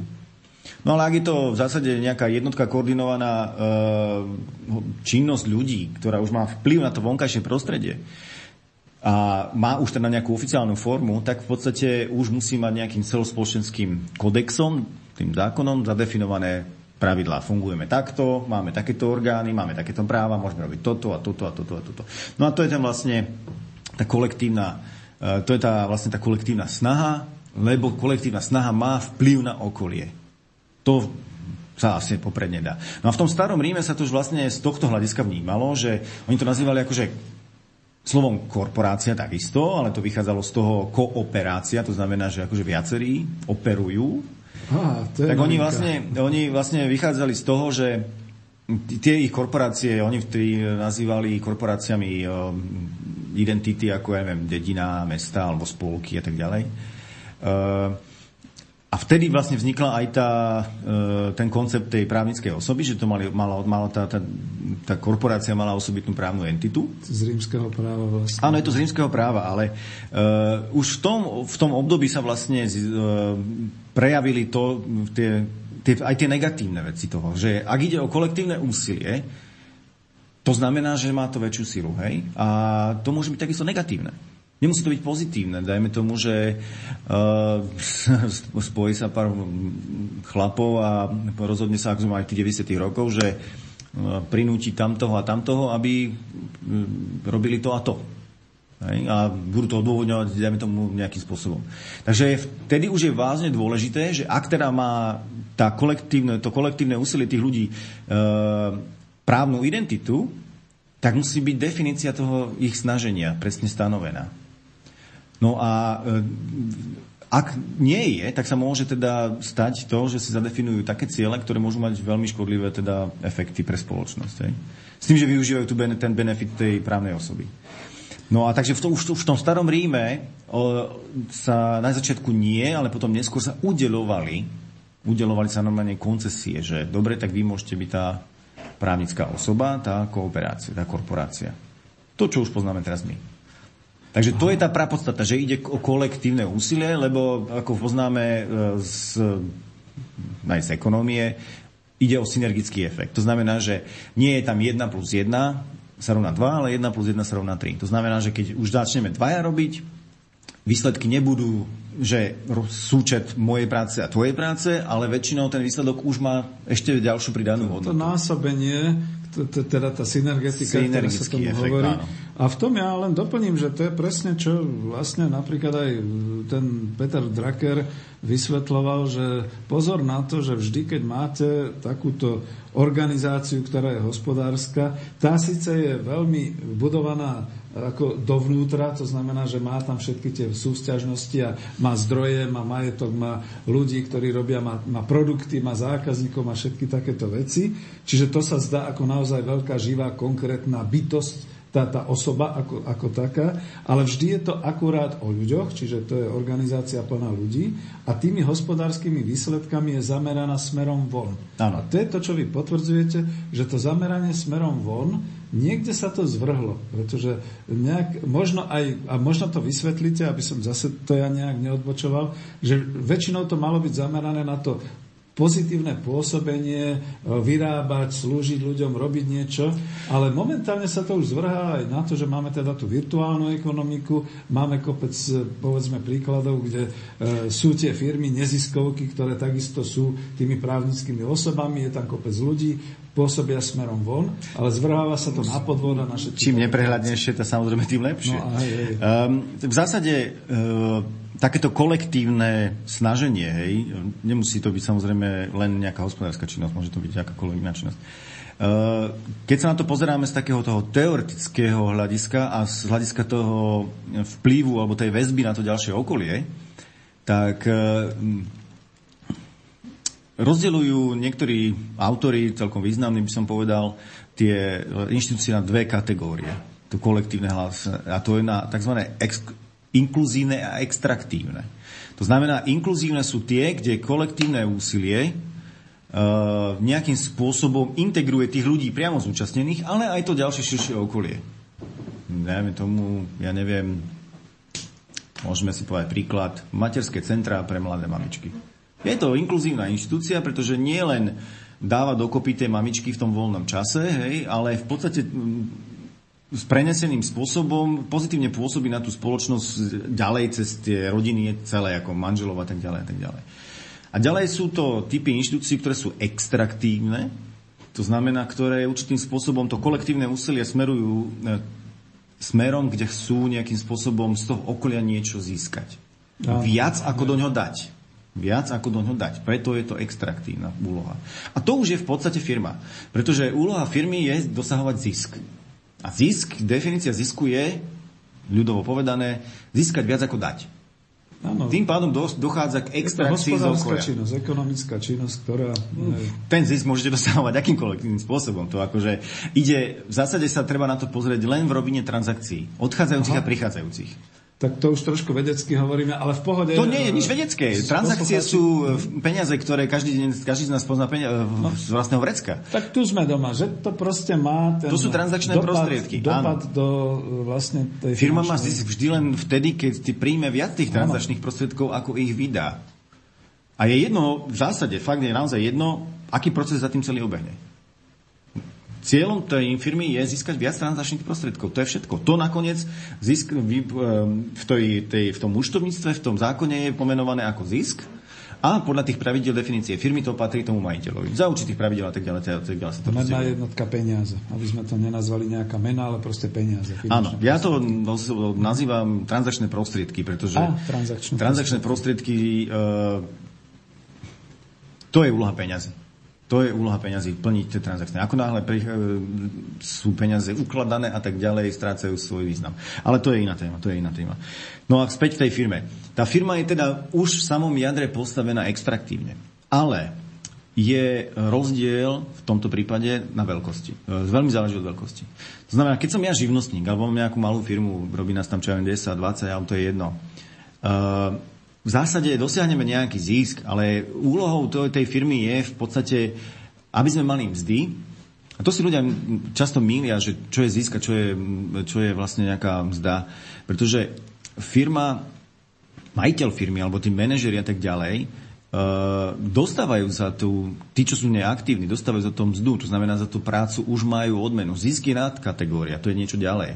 A pokiaľ ten majiteľ tej firmy nie je aktívny v tej firme, tak je to v podstate renta. To je ako keď ja, že ja si najmem tam tú tlupu chlapov, nech niečo spravia, ich výsledkom práce bude toto a toto, no ale de jure, teda po práve, je to moje. Ja im samozrejme musím dať nejakú teda protihodnotu na základe tej dohody, Tá dohoda samozrejme nemusí byť rovná, pretože ja môžem byť vo výhodnej pozícii, alebo aj oni môžu byť vo výhodnej pozícii. No ale už ja de jure som vlastníkom toho výsledku, výsledku ich práce. No a to tam veľmi, veľmi, veľmi záleží na tej veľkosti tej firmy. Pretože tie efekty na tú, ten extraktívny efekt z toho okolia no. potom je mimoriadne silný. Mimoriadne silný, keď je tá firma veľká. No a v konštrukcii firmy takisto nemáme obmedzenie veľkosti firmy. Takže v ekonomickej teórii e, poznáme veľmi dobre rozpracované modely oligopolov, monopolov a tak ďalej. E, každý bežný človek pozná, čo to je monopol. Hej. E, čo je oligopol, už tak veľa ľudí nevie, vedia, čo sú oligarchovia. Oligopol je napríklad e, telekomunikačný trh na Slovensku. Hej. Máme tu štyri, myslím už teraz, firmy, ktoré v podstate ovládajú všetko. To znamená, je niekoľko veľkých hráčov, ktorí ovládajú takmer celý trh a potom je dajme tomu nejaké väčšie podstvo, väčšie, väčší počet menších hráčov, ktorí ovládajú dosť malú časť toho trhu. No ale tí hráči, tí už vlastne tým, že sú takí veľkí, tak už majú silu nastavovať podmienky aj voči zákazníkom, aj voči tým ostatným konkurentom. To je bankový trh na Slovensku, ktorý, na Slovensku, ktorý je oligopolný kartel a tak ďalej. Ale to je v zásade v každej, v súčasnom stave sveta už je to v zásade v každej krajine a každý sektor ekonomiky. Aj pekárne sú oligopolné. Jasné, že dajme tomu, že každé druhé mesto, alebo každé mesto, alebo možno, že každá druhá dedina má nejakú malú vlastnú pekáreň. Ale de facto ten trh s tou distribúciou do tých obchodov a tak ďalej ovládajú veľké firmy. Takže to je oligopol. No to doplním, že vlastne to ste mysleli na tú veľkosť, vlastne ako oni pôsobia na trhu, to znamená týmto spôsobom a tam je potom tá otázka tých nadnárodných korporácií, neviem, či sa toho dotknúť, či no, do výkladu. To je v podstate, ako by som povedal, že tá globalizácia, čo znamená de facto harmonizáciu právnych noriem medzi krajinami, s cieľom určité jednotky, v tomto konkrétnom prípade teda firmy, aby mali lepšiu pôsobnosť, umožniť im lepšiu pôsobnosť v iných krajinách. Vytvoriť im v podstate ľubovoľné podmienky podľa ich zadania. Ale samozrejme tam je veľa zainteresovaných strán, takže to nejde tak jednoducho, ale o tom je globalizácia. To znamená určitú unifikáciu určitého právneho prostredia. A Áno, tu asi, e, vy tam máte napísanú ešte aj tú, tú inštitúciu právnych e, noriem, alebo ako sa to volá. Tu sme asi došli do toho bodu, pretože už ne, ne, nepovažujem ani za potrebné ísť ďalej do tej globalizácie a do týchto vecí, ale vy ste tam mali práve, e, že ten základný rámec tej inštitucionálnej konštrukcie v spoločnosti sú tie právne normy. Áno, to sú tie právne normy. A z toho vychádza potom aj tá inštitúcia firmy a ešte to delenie potom... Áno, áno. Tie právne normy sú kľúčové, lebo samozrejme tie sú... Inkluzívne, čiže neziskové by som ja povedal, extraktívne, čiže tie, ktoré Hej. naozaj uh, sú kvôli účelom zisku. Dajme tomu, že áno. Hej. Uh-huh. No ale v zásade uh, ako hovorím, tá veľkosť je veľmi dôležitá aj z toho dôvodu, že nie len ten extraktívny vzťah, tá ako by som povedal, definícia tej firmy voči okolitej spoločnosti je v zásade čerpať viacej. To znamená, že pre tých, čo tam vnúka pracujú, alebo to majú majiteľia, tak pre nich vlastne rastie ten majetok. Je to priamo súvisí samozrejme s tým tou inštitúciou súkromného majetku. Ale tam je ešte ďalší konflikt na tej veľkosti. Tá inštitúcia v sebe, tá inštitúcia firmy má v sebe tie tiež dva konflikty v sebe už zadefinované, tak podľa toho, ako je stanovená v práve. A ten prvý konflikt spočíva... Počúvame. Ten prvý konflikt spočíva v tom, že e, rozdeluje teda tých ľudí pôsobiacich v tej, tej kolektívnej snahe na dve kategórie vlastne. Na jednej strane sú vlastníci a manažeri, na druhej strane sú tí zamestnanci. No a oni majú veľmi odlišné práva. Hej, výsledok tej firmy je kolektívne snaženie, ale o tom výsledku toho kolektívneho snaženia de jure môže rozhodovať len management a majiteľia. A keďže vieme, že princípom každého pracovného pomeru ziskovej organizácie je, že zamestnanec musí vytvoriť väčšiu hodnotu, ako dostane na výplate, inak by nebol zisk, tak tá hodnota, tá rozdielová, je vlastne majetkom de jure toho, toho mm, vlastníka tej firmy a o nej rozhodujú tí majiteľia spolu s tými, s tými manažérmi. No a tam samozrejme ten konflikt, že um, pravidelne počúvame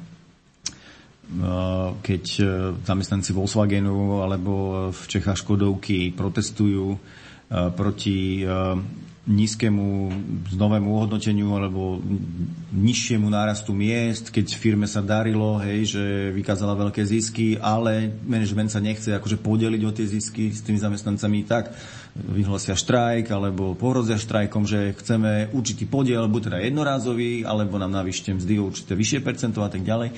Takže tam potom už neustále prebieha ten boj. Ale treba si uvedomiť, že ten boj je nainštalovaný formou tej definície.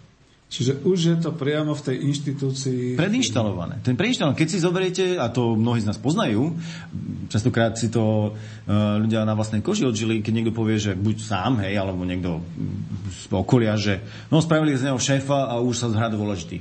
No ale on tým, že sa stal členom manažmentu, získal inú úlohu. A tým, že jemu ide o to, aby um, si udržal ten svoj príjem, no tak musí plniť tú svoju pracovnú úlohu. A pracovnú úlohu manažera, alebo teda, dajme tomu, tomu vrcholového manažera, je vyždímať od tých zamestnancov čo najviac. Takže keď sa cez noc človek sa z bezného zamestnanca ho urobia e, šéfa, tak cez noc, a to sa nezmení človek cez noc, hej, morálne ani nijak inak, ale zmení sa jeho inštitucionálna úloha, musí inak sa začať správať a potom sa začne dostávať do konfliktu s tými svojimi bývalými spolupracovníkmi. Takže to je vlastne nadefinované v zákone, že ten, tá forma postaví proti sebe dve skupiny ľudí a to sa potom prenáša aj do vonkajšej spoločnosti samozrejme. Hej. To, a to a... už sú tie spoločenské protirečenia, ktoré... Áno, áno, áno, ale... Politikov. Preto si e, častokrát neuvedomím, keď ja neviem, môžem sedieť e, na pive niekde s niekým človek, nejakým človekom, tam príde nejaký nový človek a tak ďalej. A môžeme si rozumieť, môžeme sa baviť o čomkoľvek. A vôbec neviem o tom, že je šéf nejakej firmy. Ale ako náhle by som ja musel byť jeho zamestnancom, už by sme išli do konfliktu. Áno, a už sa to tak trošku... A to je už tá inštitucionálna podstata záležitosti. Rozdeľuje. E, bolo by asi, a možno aj nejaký z poslucháčov sa ozve zavolá, pretože je tam ešte jedna tá otázka, že dobré, ale ten status sociálny toho manažéra je častokrát tiež ako byť zamestnancom, s výnimkou tých, čo dostávajú nejaké podiely a akcie a podobné veci. A neviem, či pôjdeme tak do hĺbky, lebo vy ste ešte chceli ten druhý konflikt. Takže... Hej. No tam sú samozrejme nuancy v tých konštrukciách a v zásade ide o to, aby sme si povedali ten základný problém, v čom je. Keď, keď pôjdeme úplne do tých detailov, tak uh, jasné, že uh, IT manažery sú zamestnanci a tak ďalej, ale uh, už v tom zákone, keď sa pozrieme na tú konštrukciu tej firmy, tak už tom, tam jasne vidíme, že má nejaké orgány, je tam je nejaká dozorná rada, dajme tomu, to je tá SROčka, nejakí konatelia a tak ďalej. Takže to už sú v podstate inštitucionálne úlohy. Úlohy Takže tam eh, už majú tí ľudia iné práva a iné povinnosti voči tým ostatným, aj voči tej, tomu cieľu tej inštitúcie, to naplňovanie toho zisku. Dokonca myslím že v angloamerickom práve e, majiteľia majú právo vyhodiť manažerov, ktorí nedosahujú zisk e, už len z toho dôvodu, že nedosahujú zisk. No myslím, že to sa stalo teraz v tom OKD, v tej kauze, kde teda tí zahraniční manažeri doslova opustili priamo hneď v ten deň pracoviska a vyslovene ušli z Českej republiky, pretože ich tam naozaj, oni mali tú pracovnú zmluvu na vytváranie zisku, ale nikto im nepovedal ani z tých špekulantov, čo vlastne kúpili to OKD, že to OKD je vlastne v krachu. No a keď to zistili, tak asi prvé, čo urobili, chránili si kožu, ušli napriek tomu, že strácili tým pádom mzdy a podobné veci. Ale to len okrajovo, to som doplnil do toho, že tu je ten príklad toho, že manažér je skutočne v tom sociálnom Jasné. statuse zamestnanca. Áno, je, ale e, ako hovorím, už tá inštitucionálna úloha je, že on má zodpovednosť voči majiteľom.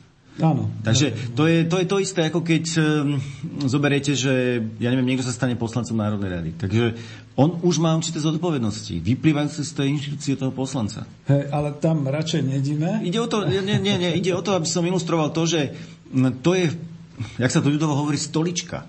Nejde o toho človeka, ale o to, o to, áno, je to funkcia, funkcia. je to stolička. Ako náhle sa na ňu sadneš, musíš robiť to, čo ten človek na tej stoličke má robiť. A v práve to tak je zadefinované. To znamená, že my máme v práve zadefinované spoločenské konflikty. Sú predpripravené. No, to bude potom druhý diel, kde sa budeme asi rozoberať, e, že ako tie konflikty riešiť, ale ešte sme stále tu. A keďže e, sa neozval nikto, ja predsa len zastupím poslucháčov v tom jednom, v tej otázke, že totižto na Slovensku máme veľké množstvo firiem, kde teda sám majiteľ si robí aj pracovníka, aj manažéra, to sú také tie, skoro by som povedal, jedno e, osobové SROčky, alebo sú traja dohromady a podobne.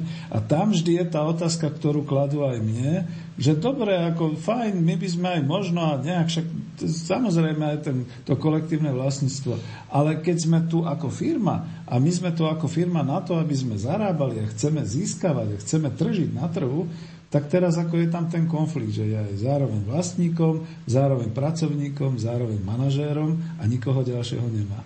No a to som očakával, že niekto zavolá a povie, no a ako je tu tá inštitúcia definovaná. Dúfam, že vás nezaskočím. Nie, hovorím znovu, že tam záleží niekedy... na tom rozmere. Mm-hmm. Tam naozaj veľmi záleží na tom rozmere. Lebo ja ako jedinec, alebo ako budeme dvaja, tak nemôžem mať až taký nejaký veľký vplyv, keď budem mať, ja neviem, akú svetobornú firmu. Uh, môžem, ja neviem, programovať eh, digitálne efekty pre Hollywood, alebo ja neviem čo, ale ako v zásade nemám nejaký veľký vplyv na to svoje okolie. Z titulu, z titulu hej, hej, hej. Tam je naozaj veľký faktor tá veľkosť. Uh-huh. Pretože firma je pyramidová inštitúcia. Tam uh, je zákonom dané, koľko je členov dozornej rady. A tých členov dozornej rady bude toľko, keď je to firma o 100 zamestnancov alebo 100 tisíc zamestnancov. To znamená, že tá špička sa v podstate de facto voči tej základni stáva veľmi úzkou. Máme no. telefón. Dáme telefón? Nech sa páči, ja tak... budem vedieť odpovedať, rád odpoviem. Dobrý večer. Pekný, pekný podvečer. Počujeme sa? Môžem sa zapojiť? Áno, nech sa páči.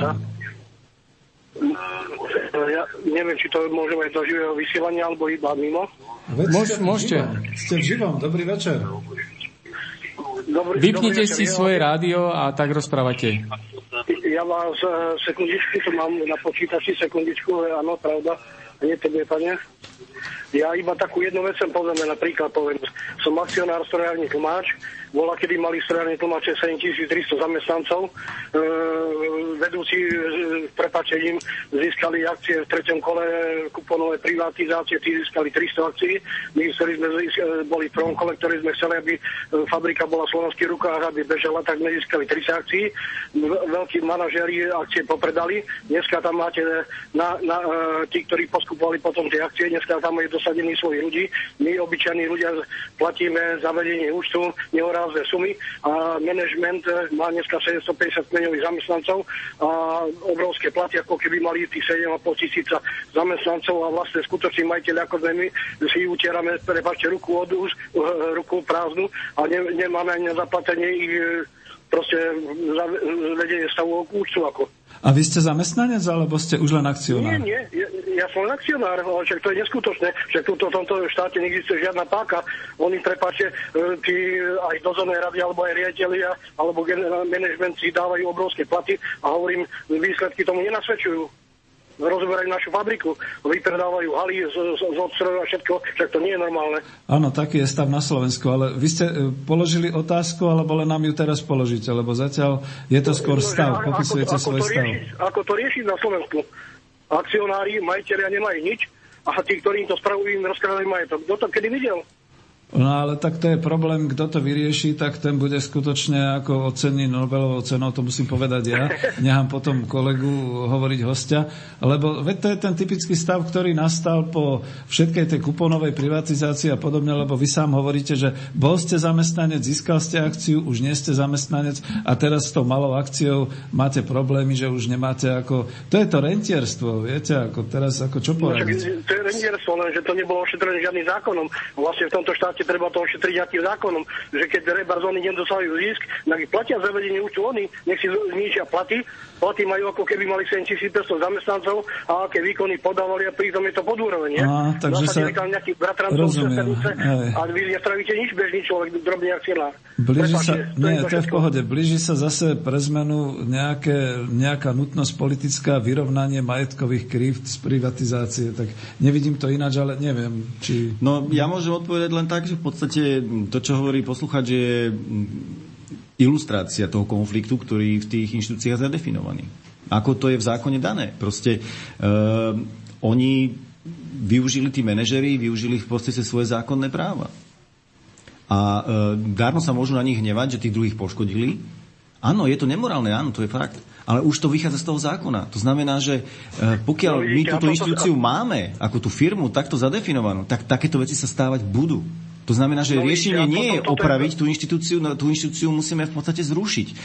To kolektívne snaženie tých ľudí v tých firmách musí byť postavené na inom princípe. A tu sa dostávame, keď sme na pôde teda relácie ekonomickej demokracie, k tomu modelu tých družstiev, tomu družstevnému rozhodovaniu, teda rovnoprávnemu rozhodovaniu členov tých firiem v tom kolektívnom, v tom kolektívnom snažení. To teda znamená aj manažerov, aj zamestnancov.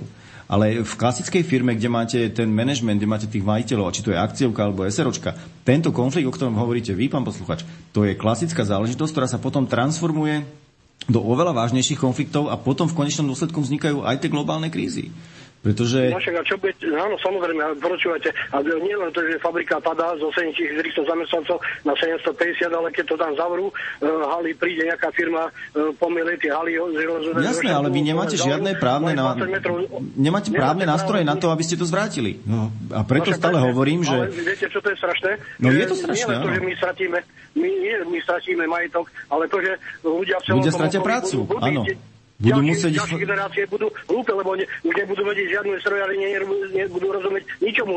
Budú iba na tie ráno, dneska ti dám prácu, ale tri dní ti nedám. Áno, ja tomu rozumiem. To je, to je, Dobre, prepáčte, to je v poriadku, to je v poriadku. To je celý rad problémov, ktoré z toho platia, ktoré z toho vyplývajú. E, ďakujeme pekne, keď už končíte. E, dobre, ale ešte, ešte kľudne by som doplnil, že to je presne e, aj ten problém, že vývoj išiel tým smerom, že najprv nás niekto oklamal, že budete všetci akcionári, potom nás niekto oklamal, že... Aha, už môžem zložiť? Sluchatka. Potom nás niekto oklamal v rámci toho pochodu touto našou malou krátkou históriou s tým, že to nevadí, budete mať akcie, stačí, že budete z toho bohatnúť. Pravdepodobne vás aj vyhodili z práce, lebo ste opustili pracovisko, keď už neplatili, alebo proste sa prepušťalo. A teraz je tá situácia, že vy máte nejaký kus papiera, ktorý už ani možno vám nepreplácajú, alebo už je cena držania toho cenného papiera možno e, vyššia ako to, čo z toho dostávate a teraz máte pravdu, no dostali sme sa na záver,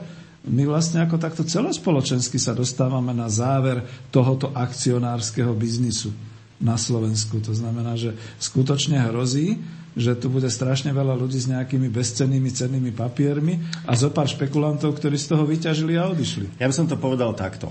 E, možno, že to posluchačom nebude sa zdať priamo relevantné, ale je to prenesený príklad.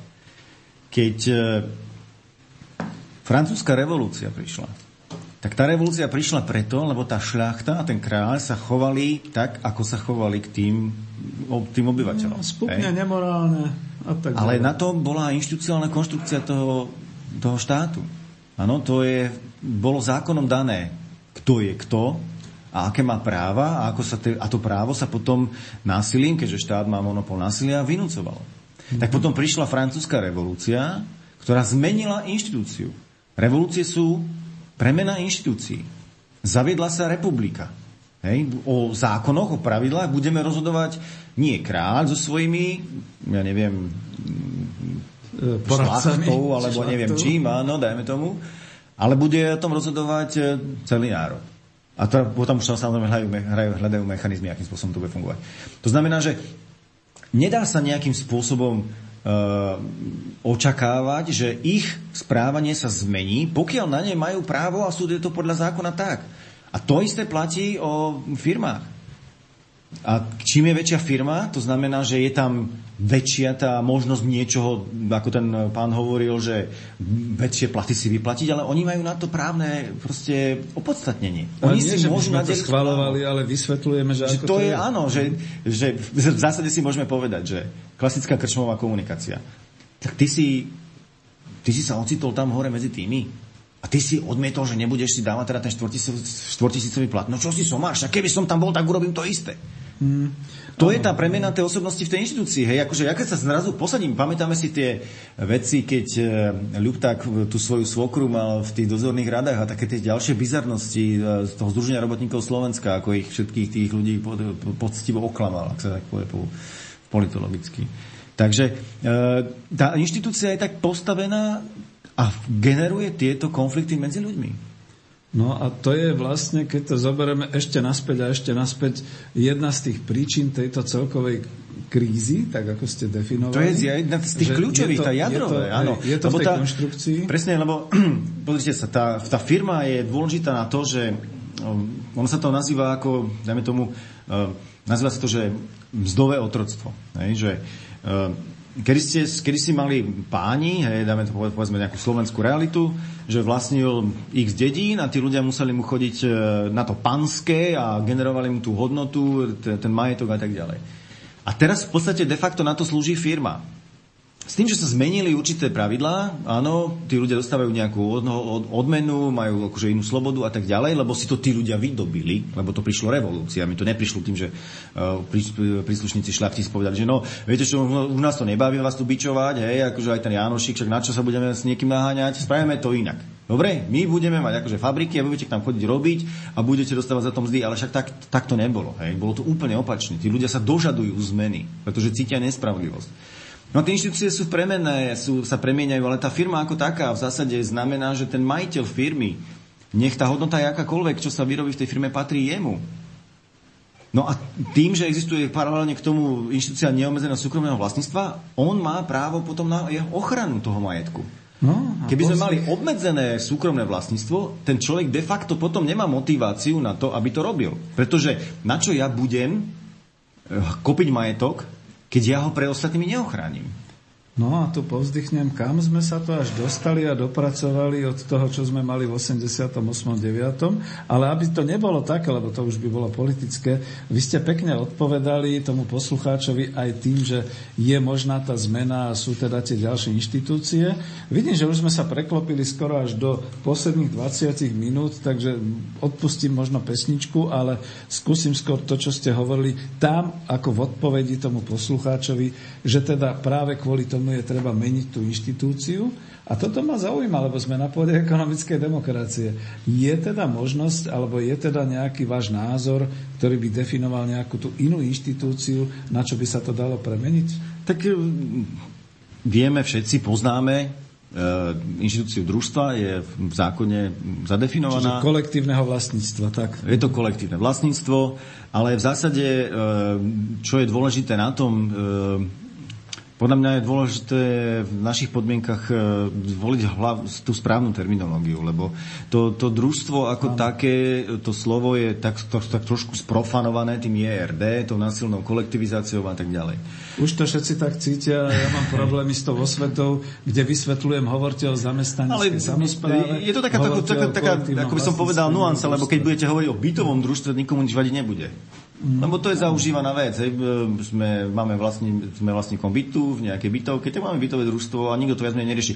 Každý, čo je na tom zúčastnený, vie, že tie bytové schôdze bývajú veľmi náročné. Hej. Lebo tá demokracia býva veľmi náročná. To áno. No ale e, v zásade ide o ten princíp toho rozhodovania. To je dôležité.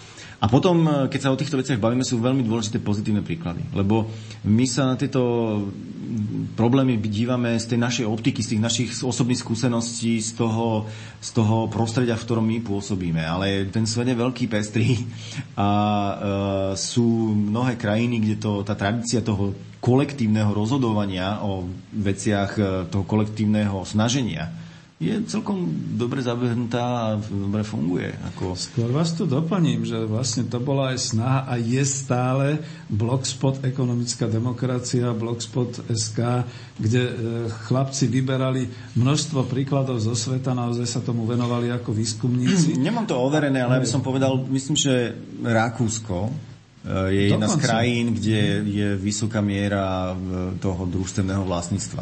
Aha, to sme ani sa tým smerom nepozerali, je to možné, ale skôr ešte doplním, že tragédia podiel. je, že my sme tu mali veľmi rozvinutý ten agropriemysel a družstevníctvo ako také, ale nejak sa to naozaj skutočne politicky, ideologicky zašlapalo do zeme a ja dúfam, že ešte niekedy budem mať stretnutie s pánom Čubom, ktorý bol teda predsedom toho legendárneho agrokombinátu, kde presne ako tých 10 rokov trvala celá tá politická situácia, kde vyslovene naháňali, on bol štvanec, bolo to rozbité, boli všetky tieto veci urobené.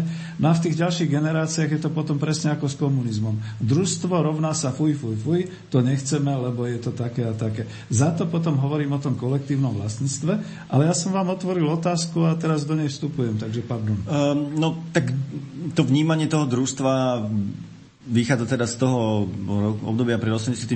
a tie družstva nefungovali až v takom, takom tom klasickom modeli toho demokratického rozhodovania. A to je tiež Pretože to v zásade riadili centrálne orgány, že čo má to družstvo robiť a v podstate to fungovalo ako normálna firma. Ono sa to volalo družstvo a volalo sa to ako družstvo preto, pretože na začiatku, keď bola tá kolektivizácia, tak tí ľudia vstupovali s tými svojimi pôvodnými podielmi do toho, aby všetci spoločne teda mohli obrábať nejaké tie súvislé lány a tak ďalej, aby sa tá synergická, e, ten synergický efekt toho kolektívneho snaženia prejavil. Lebo každý, kto má e, starších rodičov, e, teda starých rodičov, ktorí si ešte pamätajú tú slovenskú dedinu, každý povie, že to bola strašná drina keď no, niekto robil na tom svojom. Uh, ono, to je pres, nie, tu sme presne akože v tom, čo potvrdzujem, že ľudia si neuvedomujú, keď začínajú vyprávať o tom, že treba to zmeniť na družstvo a tak ďalej, stále tam cítim také niečo, také, že svet gombička, že proste luskneme prstom a všetko bude fungovať. A že je to tá istá drina ako veseročke v akciovke, tá istá drina, keď sa povie, že to bude výrobný podnik, tak sa tam ľudia skutočne budú budú drieť, budú drieť na svojom v tom kolektíve, ale bude to drina. To nebude o tom, že ráno prídem do práce, robím si, čo chcem, po obede odídem a mám nárok na nejaký podiel z toho kolektívneho vlastníctva, čo je blbosť. A tu sa práve chcem obrátiť na vás skoro až tak ako vedecké poradenstvo, ako by tá inštitúcia vlastne mala teraz byť a možno definovaná, alebo tak to skoro poviem až tak akože futurologicky. Dostaneme sa do parlamentu a oni povedia, dobre, tak čo chcete? Tak povedzte, ako by tá inštitúcia mala byť. Áno, i keď ja si osobne myslím, že tie právne zmeny sú väčšinou až tie posledné dôležité je zmena kultúry a zmýšľania obyvateľstva. A, to je Uh, lebo častokrát tie právne zmeny potom uh, ostanú len tak vo vzduchu prázdne, keďže na to populácia nereaguje, keď to vlastne ani nechce. Uh, ja som chcel len povedať príklad, uh, keď sa pýtate na to, ako by to malo fungovať tak ďalej. Ehm, ja nevenujem sa štúdiu, štúdiu e, družstiev po celom svete a tak ďalej do nejakej veľké hĺbky. Viem o tom najznámejšom Mondragone, o tom španielskom v Baskicku družstve, ktoré e, je normálny výrobný podnik, ktorý zamestnáva, myslím, že 80 tisíc zamestnancov. Je to výrobný podnik, ktorý sa skladá z niekoľkých, e, myslím, že takých nejakých až 105 alebo nejak takto bolo to číslo kvázi e, čiastočných, e, čiastkových nejakých e, poddružstiev, dajme tomu. Má vlastné výskumné centra, majú vlastné finančné služby, majú vlastné poisťovanie a tak ďalej. Tých, tých služieb majú strašne veľa, ktoré si oni sami sebe organizujú. A ten mechanizmus funguje tak, že tým družstevným, ale Treba povedať, že aj tam funguje zamestnanecký pomer bez toho, aby bol ten zamestnanec rovnať členom. Hej. Aj, tam to, aj tam to funguje. A tiež to nie je ideálne, samozrejme. No ale e, ten mechanizmus e, organizácie tej práce je tak, že teda tých rozhodovaní, že oni si, navr- oni si najímajú tých manažerov. Tam e, nie je to opačne, že manažery najmajú zamestnancov. Tam je to tak, že tí zamestnanci si najímajú manažerov a tí zamestnanci hlasovaním, normálne demokratickými mechanizmami rozhodujú o tom, aký bude maximálny podiel, aký bude maximálny rozdiel v platových e, reláciách medzi tými jednotlivými stupňami. No, A to je od rôzneho typu tam tých e, podnikov od 1 po, ku 3, 1 ku 6 a myslím, že max je nejako 1 ku 9 alebo dokonca neviem, či 12 v jednom takom výnimočnom prípade. Ale to je odhlasované tými ľuďmi, že oni si to odhlasovali, že no dobre, tak tento náš šéf bude mať, dajme tomu 9 násobne väčší plat, ako máme my. Ale nie je to rozhodnutie toho šéfa. Tým pádom ten konflikt tam nie je. No a to je práve ešte ďalšia vec, že pri kolektívnom vlastníctve, ja už sa vyhýbam tomu družstvu, označiť to tak, nakoniec tá moja kniha Coop Industria. Viete, čo je zaujímavé, že ja som zistil, že v Taliansku normálne fungujú tie Coop Industrie ako názvy firiem ano. a sú to družstevné firmy. Ano. A ešte len zákonník... skúmam, či je to kolektívne vlastníctvo alebo Hej, nie. To alebo... je, myslím, že taká univerzálna nejaká formula, alebo aj náš zákonník e, prikazuje vlastne, že pokiaľ máte družstevnú formu, musíte mať to slovo názve. Jo, a to je ďalšie, akoby zdanlivo odbočujeme, ale vrátim sa k tomu definovaniu po tej právnej stránke. Veľmi veľa ľudí vždy, a, a čo som prekvapený a niekedy aj sklamaný, hlavne lavičiari, bojujú akoby, že družstvo a fuj a toto a takto.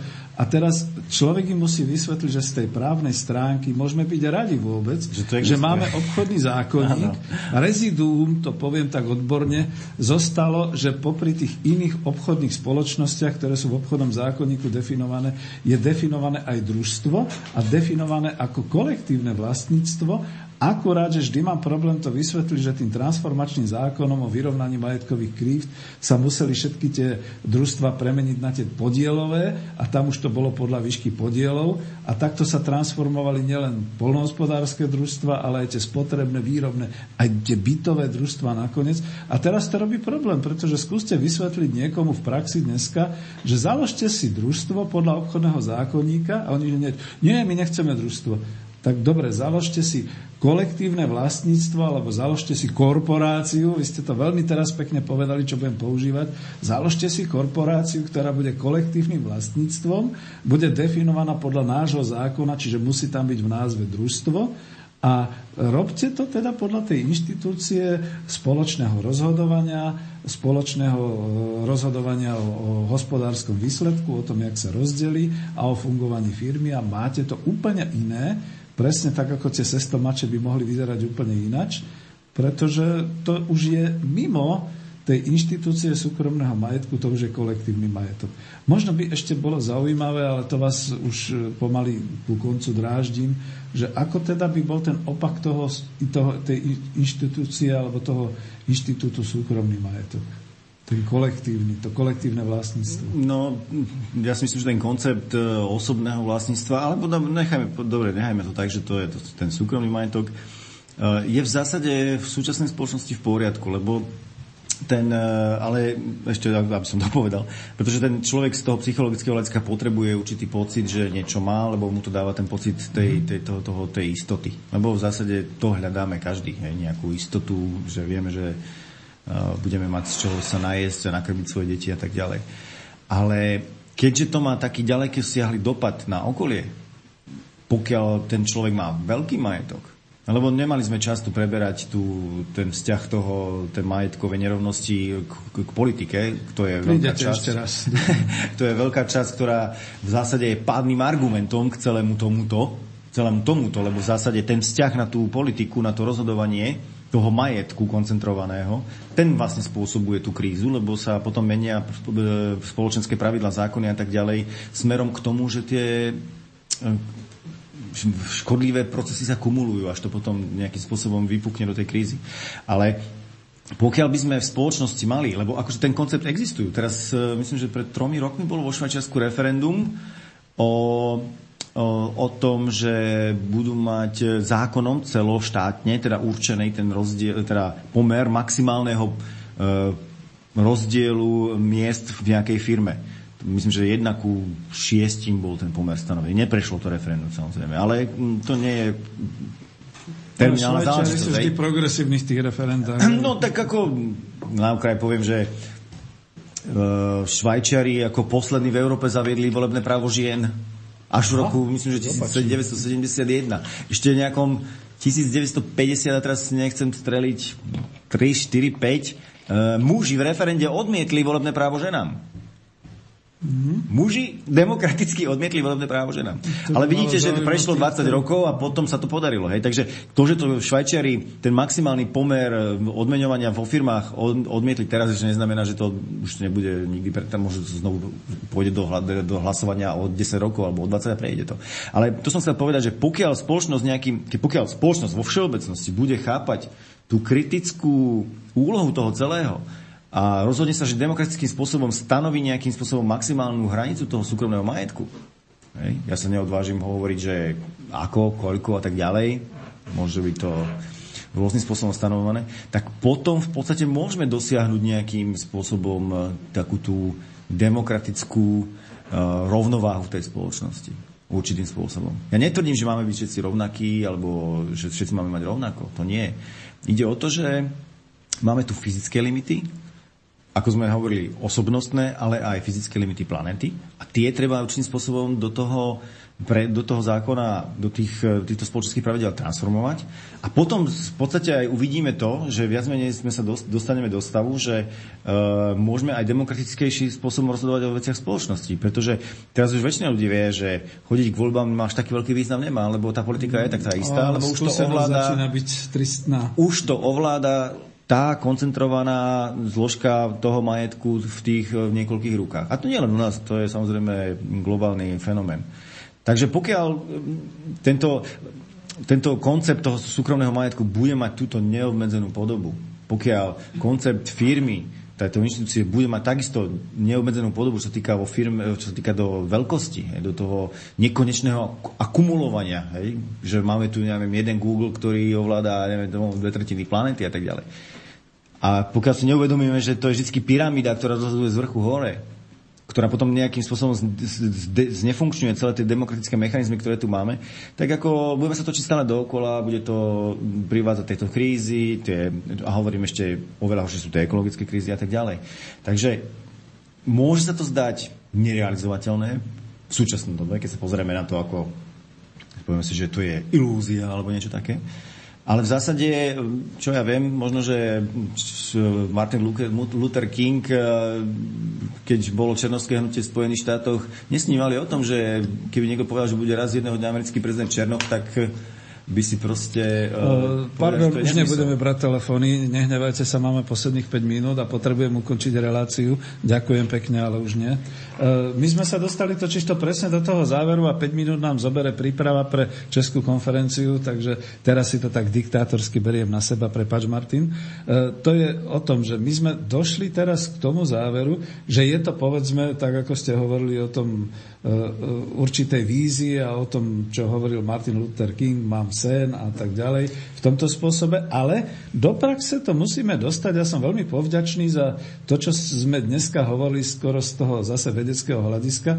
Do praxe to musíme dostávať z hľadiska toho, že keď si dnes povie skutočne nejaký ekonom a nejaký človek, ktorý do toho vidí, že tá firma je postavená na tých dvoch chorých atribútoch, a celá tá kríza e, je vlastne definovaná e, naozaj tou inštitucionálnou určitou poruchou vo firmách a v súkromnom majetku tak vidíme tu, že je tu ešte aj kolektívne vlastníctvo. Dokonca ja to poťahnem ešte ďalej, že je tu aj štátne vlastníctvo. My sme sa nedotkli štátnych podnikov a národných podnikov, ktoré by sa dali ako určité takéto celospoločenské vlastníctvo brať.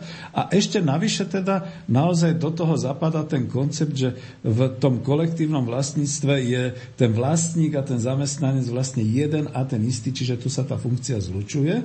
Ale aby to nebolo, že to ja uzatváram, Ehm, neviem, koľko už máme asi času, takže dobre. Ehm, skutočne chcem povedať, že nevidíme sa naposledy. Veľmi rád vás pozvem aj do ekonomických rozhovorov, keď budete mať čas. A chcem to pretože ste celkom otvorene ako človek pracujúci na ekonomickom ústave Slovenskej akadémie vied takto prišli, tak poviem tak, že po prvý raz som počul nemilosrdné objasnenie porúch kríz tohto nášho systému, ktorý ja nazývam kapitalisticky podľa toho výrobného spôsobu a sociálneho rozdelenia. Prvý raz som to počul veľmi kriticky a analyticky z úst niekoho, čo bolo e, definované nie marxistickou terminológiou a nie tým marxistickým pohľadom, ale niečím novým. A toto si môžeme všetci veľmi vážiť, pretože to je pohľad, ktorý mi chýbal od čias Petra Drakera, ktorý definoval uh, tie občianské,